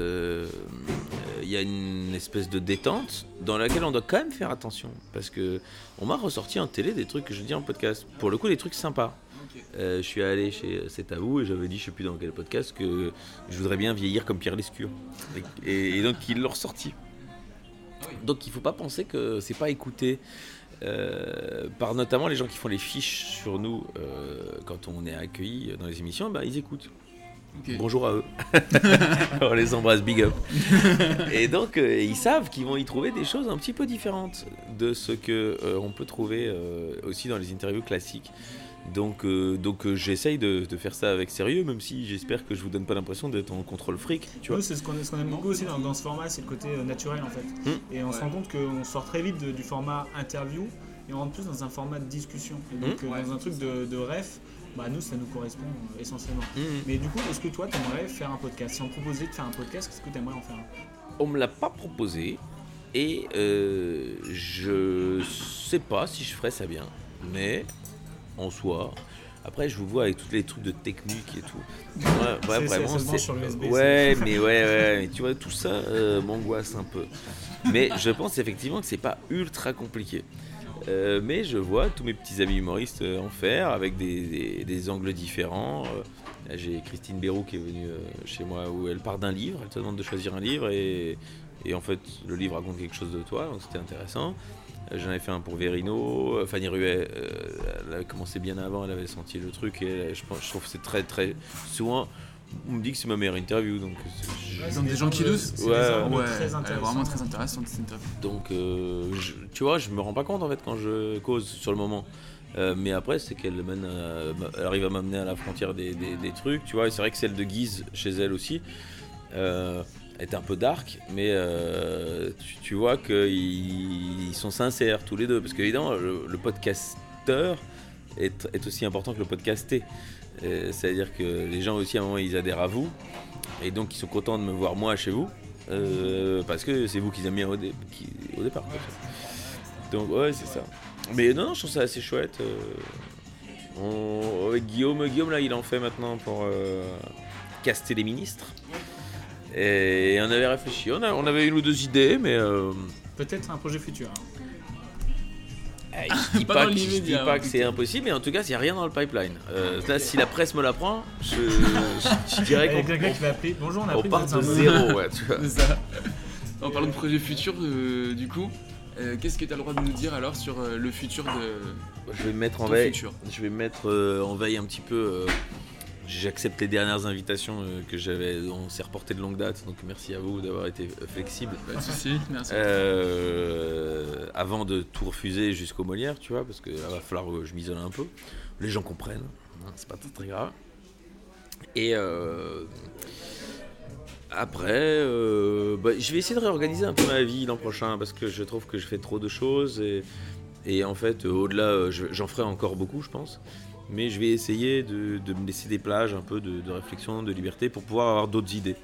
Euh, donc euh, peut-être un petit peu moins de radio, un petit peu moins de télé, euh, peut-être plus de trucs un peu originaux. On m'a demandé encore d'écrire. a un conte pour enfants qui va arriver, j'espère. Il y a un truc avec l'orchestre à, à Radio France. euh, donc j'aime bien ces projets un petit peu. Le cinéma, ça t'intéresse? Euh, là, quand on m'appelle, j'y vais. J'ai encore dans les cartons parce qu'il est tourné. J'ai vu la projo, il m'a beaucoup fait rire et je pense que ça peut être euh, un petit succès d'estime. C'est un premier film belge d'une d'une réalisatrice. Quand j'ai dit petit succès d'estime, euh, bon, j'espère. Je, je- comme c'est un petit budget et tout, je, je sais pas comment il va être exposé et tout, mais il est vraiment très marrant. Euh, Ça s'appelle l'employé du mois et c'est dans une entreprise où il y a beaucoup de machos et il y a une employée qui n'est jamais élue employée du mois. Et à un moment, elle en a un peu marre. Et arrive une stagiaire. Et donc, du coup, elles sont deux. Et par malheur, elle tue le patron. Et elles se disent, bah, tu sais quoi, foutu pour foutu, ils m'ont tous fait chier. Je vais tous les buter. tous les buter. J'aime bien le pitch. Et donc, ouais, c'est assez marrant. Et donc, on part de. C'est, euh, on part de The Office et puis ça, va, ça finit un peu en Thelma et Louise. Donc euh, c'est Oh, assez, euh, assez rigolo. Ah Vous voulez de la ref Vous voulez de la ref Ah ouais, on est bien, on est bien. Ok, on va- Euh, on arrive presque à la fin du podcast. On a l'habitude de finir aussi par, un- par les rêves du futur. Euh, c'est pour dire, est-ce que tu as quelque chose que tu te dis plus tard, ça va être le futur ou c'est déjà le futur euh, Que ça soit euh, un humoriste, un, un chanteur. Voilà, un- un ça je suis toujours fasciné par le, le travail de la postérité, euh, qui est toujours bien plus inspiré que nous et, et qui retient des trucs euh, que sur le moment on se rend pas compte que j'essaye au quotidien de me rendre compte que je vis euh, des belles années et que, et que je me dirai après putain je le savais, je, je vis des belles années. Alors évidemment, j'essaye toujours de me dire que j'en vivrai des meilleurs encore. Mais c'est vrai que les premiers trucs, là je parle uniquement pour moi. Peut-être que quand l'émission va s'arrêter, dans 15 ans, bah, les gens vont me, dire euh, bah, en fait, euh, euh, vous avez marqué, vous avez donné envie de faire des choses. Pareil pour mon premier Olympia, j'espère, je- je- d'un coin de ma tête, je me souviendrai que ce jour-là, je ne l'ai pas raté. Comme les mecs qui disent le mariage, en fait, je l'ai pas vu passer, c'est le plus beau jour de ma vie, mais en fait, euh, tu vois pas passer. Donc j'essaye de me dire, les- il se passe des belles choses et peut-être qu'on est en train de façonner pour nous nos rêves de demain. Alors pour ce qui est de ce que je vois aujourd'hui et qui devrait euh, fonctionner, j'ai toujours un très mauvais flair. Très très mauvais. C'est-à-dire, euh, mais euh, par exemple, quelqu'un que j'aime beaucoup et qui. C'est Farid. Alors prétentieux, oui. Je pense que j'ai des raisons. Mais il a mis ça en dessous d'une vidéo parce que je parlais de l'iPhone et moi je, trouve que même si tu t'es pas iPhone, on te met forcément l'iPhone dans ta vie. D'accord? Tous les ans c'est pareil. Tous les ans il y a des grosses polémiques. Qu'est-ce qu'il va avoir cette année? Qu'est-ce qu'il a en plus cette année? Qu'est-ce qu'il a en plus cette année? 350 euros en plus. Voilà ce qu'il a. Et tous les ans c'est pareil. Et tu moi je suis contre ça et je sais que une année ils vont m'avoir. Je le sais. Ils vont avoir le bon argument. Et je vais me faire avoir, je sais. Une année, ils vont me dire non, Farid, Farid, écoute-moi, écoute-moi. Là, c'est pas euh, 6, 7, 8. On n'est pas sur ça, là. Non. Là, c'est le. Le X. C'est une lettre, Farid. On a retiré le bouton. Il n'y a pas de bouton? Oh, je vais faire un crédit. C'est ça qu'ils attendent de moi T'imagines à quel point ils sont forts? Ils ont réussi à augmenter le prix en retirant quelque chose. Euh, J'espère que peut-être la postérité retiendra qu'il y a eu un moment. un- euh, Un après Farid. Peut-être, peut-être. Et Il y a une année où j'avais vu euh, Farid, Gaspard Proust et Blanche. Et je me suis dit, putain, grosse année quoi. Grosse année pour l'humour parce qu'ils étaient tous à leur top niveau. Euh, et ben, après, il y en aura d'autres. Et puis voilà. Mais euh, donc, du coup, je sais pas ce que la Après là c'est un peu la formule mais c'est un petit peu euh, ta recommandation euh, culturelle entre guillemets euh, en ce moment, qu'est-ce que tu écoutes, qu'est-ce que... Ah, c'est comme ça que tu veux le tourner. Euh, Qu'est-ce que j'écoute Euh, Musique, j'achète euh, tout ce qui est chanson française. Donc euh, là récemment, Terre Noire, les, les petits jeunes de, de Saint-Etienne qui ont gagné euh, la victoire de la musique. C'est beau, il y a de l'or dans les ombres. Je dissimule un peu trop mes côtés drama queen. Je fais comme tous les gars, je dis rien, je somatise. Vient le jour où la magie enfin me rejoint. La nuit rougit, c'est beau, c'est le matin. Et je rêve, je rêve que tu sois heureuse, Euh, Noé Préchoff, j'aime bien beaucoup, c'est un Belge qui était à Victoire l'année d'avant. Euh, une autre Belge qui est Iliona, euh, qui commence un peu à exister, qui a deux trois chouettes chansons en piano-voix. Euh, mais là aussi, tu vois, la courbe d'ascension, tu dis, oh, si demain, si demain c'est Angèle Bis, je dirais je l'avais vu. Si demain elle disparaît, je- je- j'aurais l'air d'un con, tu vois. Tu dises Oui, et, et et alors toi tu coupes le, le bon Ouais, truc et dans quelques années tu dirais 10 ans, quel ouais. visionnaire. Exactement. Et, donc ouais ouais c'est assez fascinant ça. Euh, donc euh, j'essaie de jamais pronostiquer sur les gens parce Ok, que En plus il y a tellement de facteurs qu'on ne peut pas contrôler. et ça t'assure tout l'humain quoi. Oui. Euh, Qu'est-ce que tu tu vois avec aujourd'hui qui aurait dit que Nicolas Hulot serait plus une ref? Et effectivement, euh, à mon avis, euh, là, ça va être plus compliqué pour lui, quoi. C'est pas trop le futur. Et non, non, non, mais je veux dire, même du coup, euh, les gens auraient tendance à l'enlever dans les rêves d'avant, quoi, tu vois. Euh, et là, je t'ai cité des gens que j'aime beaucoup. euh, S'il s'avère qu'à un moment, tu vois, pour X ou Y raison, euh, et, et, et je trouve ça bien, hein, qu'à un moment on dise, mais en fait, ça va, il n'y a, pas de notion de pouvoir. ces gens étaient des, des- des salauds, si, si, c'est- si c'est le cas. Euh, donc, toi, j'ai pas de problème avec ça, mais c'est vrai que du coup, euh, t'oses jamais plus. tu tu préfères euh, y avancer à pas feutrer, mais en tout cas sur l'artistique, tous les gens que j'ai cités, je- j'aime bien. C'est En- un rêve du moment en tout cas. Ouais, en musique, en théâtre, moi je vais beaucoup, je vais beaucoup voir les, les jeunes. Euh, je suis allé voir Cécile Marx il n'y a pas si longtemps, que j'aime beaucoup, qui fait du stand-up. encore, et- bah, tu, tu vois le potentiel évolution, progrès. Tu vas dans les comédie clubs? Ouais, j'aime bien. Bah, j'en, possède un en partie à Bruxelles. Euh, le Kings of Comedy euh, à Bruxelles. Ah, là J'ai démarré là et euh, en fait avec Guillermo on a, on a des parts. Donc j'ai un œil là-dessus. euh, j'aime beaucoup certains jeunes qui montent là. et quand tu vois des générations, c'est toujours marrant de savoir celui Qui va- qui c'est va y aller. vrai. Si, quand tu regardais les nous c'est nous, est-ce que tu pouvais être certain que c'était du jardin qui allait vrai, sortir. Peut-être pas. Enfin après Salomon a fait une belle carrière, tu vois, mais genre, comment tu fais Est-ce que tu dis ce gars-là il va prendre un Oscar dans les Mais tu vois, et ça c'est fou, et ça c'est du coup, c'est pour ça que je dis la postérité est beaucoup plus originale et beaucoup plus intelligente que moi. Euh, donc euh, j'aime pas pronostiquer, mais. C'est une belle rêve du futur, la postérité. Ouais, Ouais, c'est ça, finalement, c'est ça qu'on va retenir. Mais euh, on refait le podcast dans 10 ans et, Avec plaisir. et, euh, et on, et on fait les rêves des 10 dernières années avec grand plaisir parce que euh, moi de toute façon je trouve ça fondamental les rêves. C'est-à-dire que Gaspard, que j'aime beaucoup, quand il dit euh, qui c'est Pierre Desproges, parce que souvent on lui dit euh, on imagine que vous aimez Pierre Desproges et il répond toujours qui c'est Pierre Desproges je connais pas. Je vois ce qu'il veut dire parce qu'il y en a peut-être marre qu'on le compare. Ah, j'ai écouté Barbara Pravi il n'y a pas si longtemps. C'est super. Qu'on compare beaucoup à Edith Piaf. Alors que c'est plus proche de Barbara. Mais, euh, du coup, elle a accepté la ref et elle s'en fout. Euh, et euh, Gaspard, elle accepte pas. Je comprends. Mais moi, je pense qu'on est un espèce de d'infusion de toutes nos Ouais, rêves. c'est un mélange de tout. Et que elles elles sont nécessaires, et des bonnes, des mauvaises. de- Moi, ce que, ce que j'aime beaucoup dans les rêves, c'est que on va comparer telle personne à des personnes d'avant ou autres, Mhm. mais ces personnes d'avant, on les a comparées à des personnes d'avant, et, etc., etc. Et genre, il y a jamais, en fait, il y a pas de. Ce que j'aime bien, c'est qu'il n'y a pas de début ni de fin. C'est que c'est une boucle temporelle, quoi. Et deux personnes peuvent s'inspirer euh, mutuellement aussi, quoi. Et c'est ça qui est fort. Et t'as même des anti-rêves. C'est-à-dire qu'il y a des gens où tu dis ça, j'aimerais, euh, il faut pas que je se ça. construise. Ouais. Ah, mais, ouais, c'est, mais ça se Mais ça construit. reste euh, contre ça. mais ça reste bien sûr un rêve. Et ça fait partie de, de, de- de ton plat mijoté. euh, euh, avec évidemment, il faut y mettre beaucoup du sien. hein, euh, on n'est pas que le- un effet d'influence. Mais ce que je dis aux gens qui démarrent, c'est je dis euh, essayez. Moi, j'ai copié Lucini un peu, vraiment. Et à force, je, je suis arrivé à, Ton univers à à toi. être où j'étais. Et, et en fait, c'est pas grave. Et, et dans mon Lucini, il y avait sans doute un peu de déproche, et sans doute un peu À part si c'est le d'acier. même texte, la même.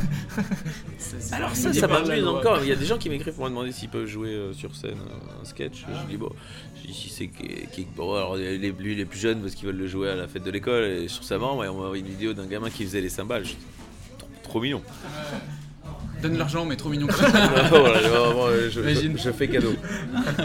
Mais bon, si quelqu'un voulait reprendre de A à Z mon texte et qu'il pense que ça peut fonctionner, bah oui, il y a- je, je suis très à cheval sur le droit d'auteur, donc j'aimerais bien qu'il me, qu'il me mentionne. C'est dommage. Mais euh, ouais, c'est ça. Euh, mais sinon, euh, je serais évidemment flatté. Et, et ça, c'est autre chose que, que d'être une rêve. Mais c'est arrivé il y a 3-4 ans. C'est Laura Lone qui est venue me dire Ah, je- je te regardais à la télé. Et comme je l'ai dit à Thomas VDB, c'est-à-dire qu'on pourrait croire qu'on est de la même génération. Mais à 4-5 ans de différence, mais en fait, euh, je le regardais vraiment à la télé, à la radio, pour le coup. Et elle, sans doute, à 3-4 ans, elle m'a vu arriver avec la nouvelle génération de Belges et elle s'est dit, mais en fait, euh, on, peut y aller avec les Belges. Quoi, tu vois. Et, euh, pas, une seconde, quand tu entends Laura Lone, tu te dis que. Euh, qu'il y a énormément d'influence de vrai, potentiellement bah, du tout du tout du tout mais peut-être même juste l'idée que c'est possible l'idée de voir un jeune qui ça. part de zéro euh, C'est, ça, part, ça part aussi ouais, de l'inspiration. C'est pas, tu te dis, euh, tu peux t'identifier à des personnes qui disent, mais s'ils ont envie, ils ont envie. Quoi. C'est ça.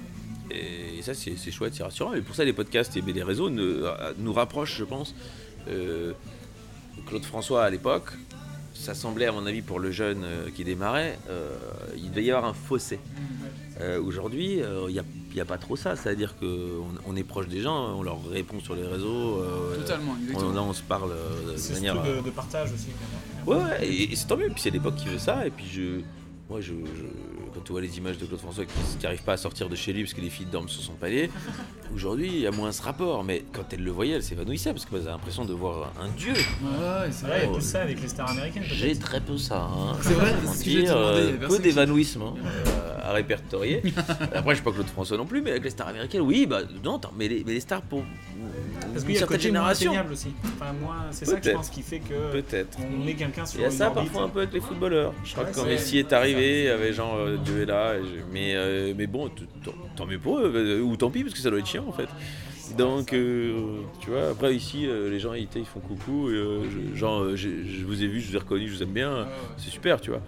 Euh, ça s'arrête là. hein. Bon, on a presque fini avec les refs. On va Ouais. bien finir par un petit jeu. Alors, un petit très jeu. rapide. Allez, joue. C'est c'est quoi ta ref en On va Ouais. te dire un thème et il faut que ça vienne du tac au tac. Ah, ok, ah, oh, putain, marrant ça. Sans Par exemple, je te dis, c'est quoi ta ref en slogan politique bien naze Ah bah, Jacques Seguela, bien sûr. C'est quoi Ah, il faut, euh, il faut donner le. Tu peux même inventer un slogan politique. Euh, Ah non, Jacques Seguela en avait lui-même. euh, La Force Tranquille, je crois, c'est lui.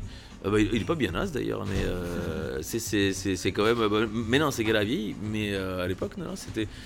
Donc il faut que ce soit bien naze. Non, pas forcément. Ah d'accord, C'est ok. du tac au tac ce qui te vient. Ouais, ouais, bah, La alors, Force bah, Tranquille, en ça fait, nous va c'est- très bien. C'est parce que en fait, en, en slogan politique, euh, je je- j'en ai pas. je connais Non, pas d'autres gens que Seguela vraiment. C'est Speed très Doctor. c'est très bien, c'est le- c'est la force tranquille. Allez, alors le deuxième, c'est quoi ta ref en groupe de musique, tout simplement? Les musclés, bien sûr. les musclés, j'ai rencontré Bernard Minet, c'est un des plus beaux jours de ma vie.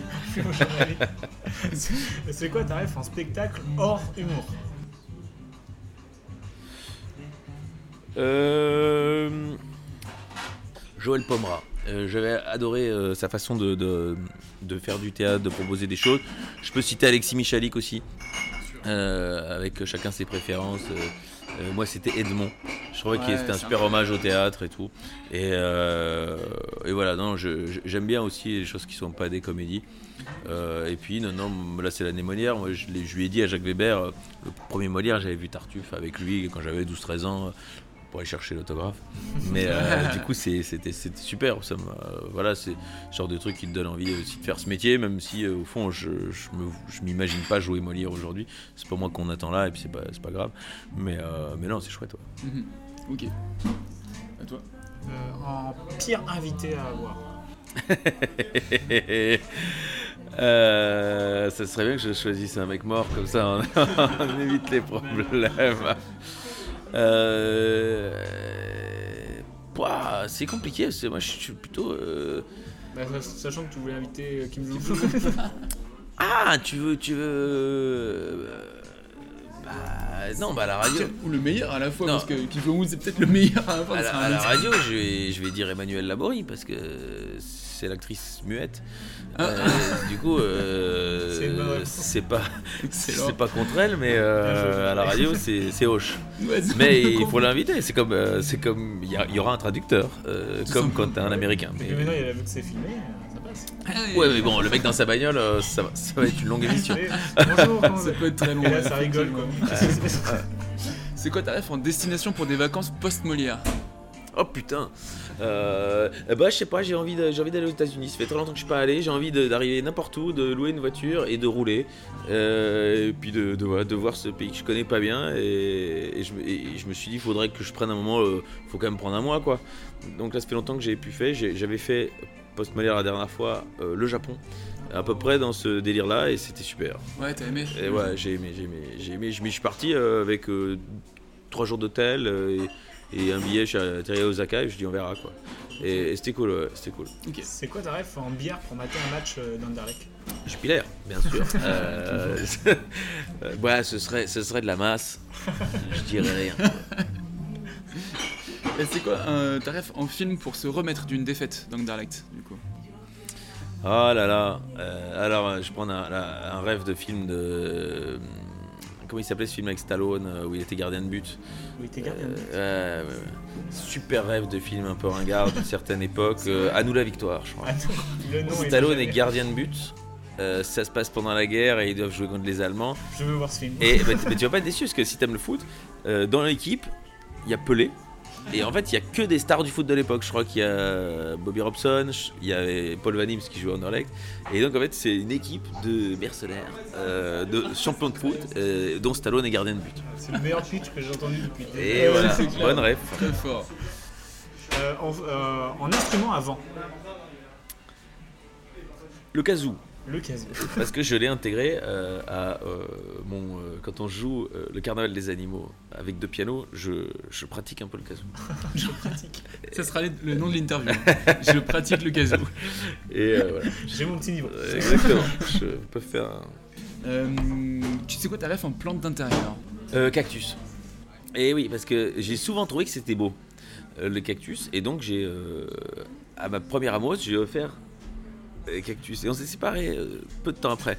Et elle m'a demandé si c'était un signe avant-coureur. Si elle aurait...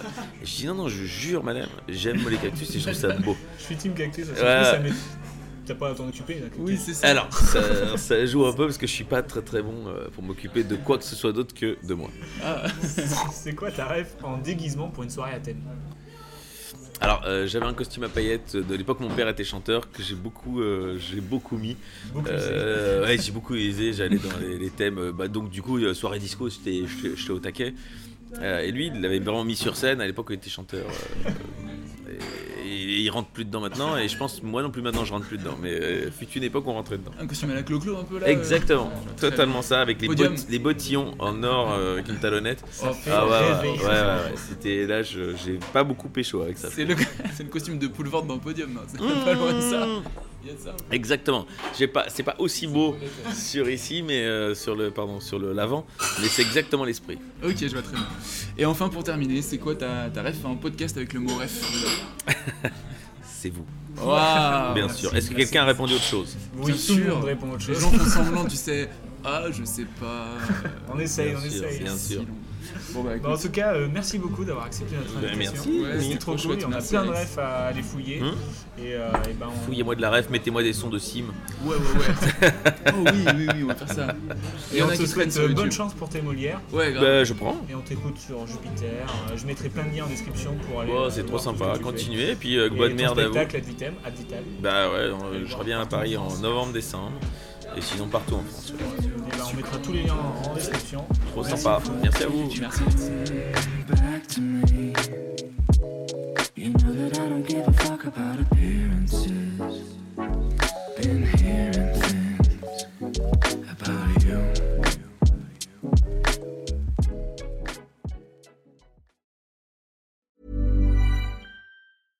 Hey, it's Paige DeSorbo from Giggly Squad. High quality fashion without the price tag. Say hello to Quince. I'm snagging high-end essentials like cozy cashmere sweaters, sleek leather jackets, fine jewelry, and so much more. With Quince being 50 to 80% less than similar brands.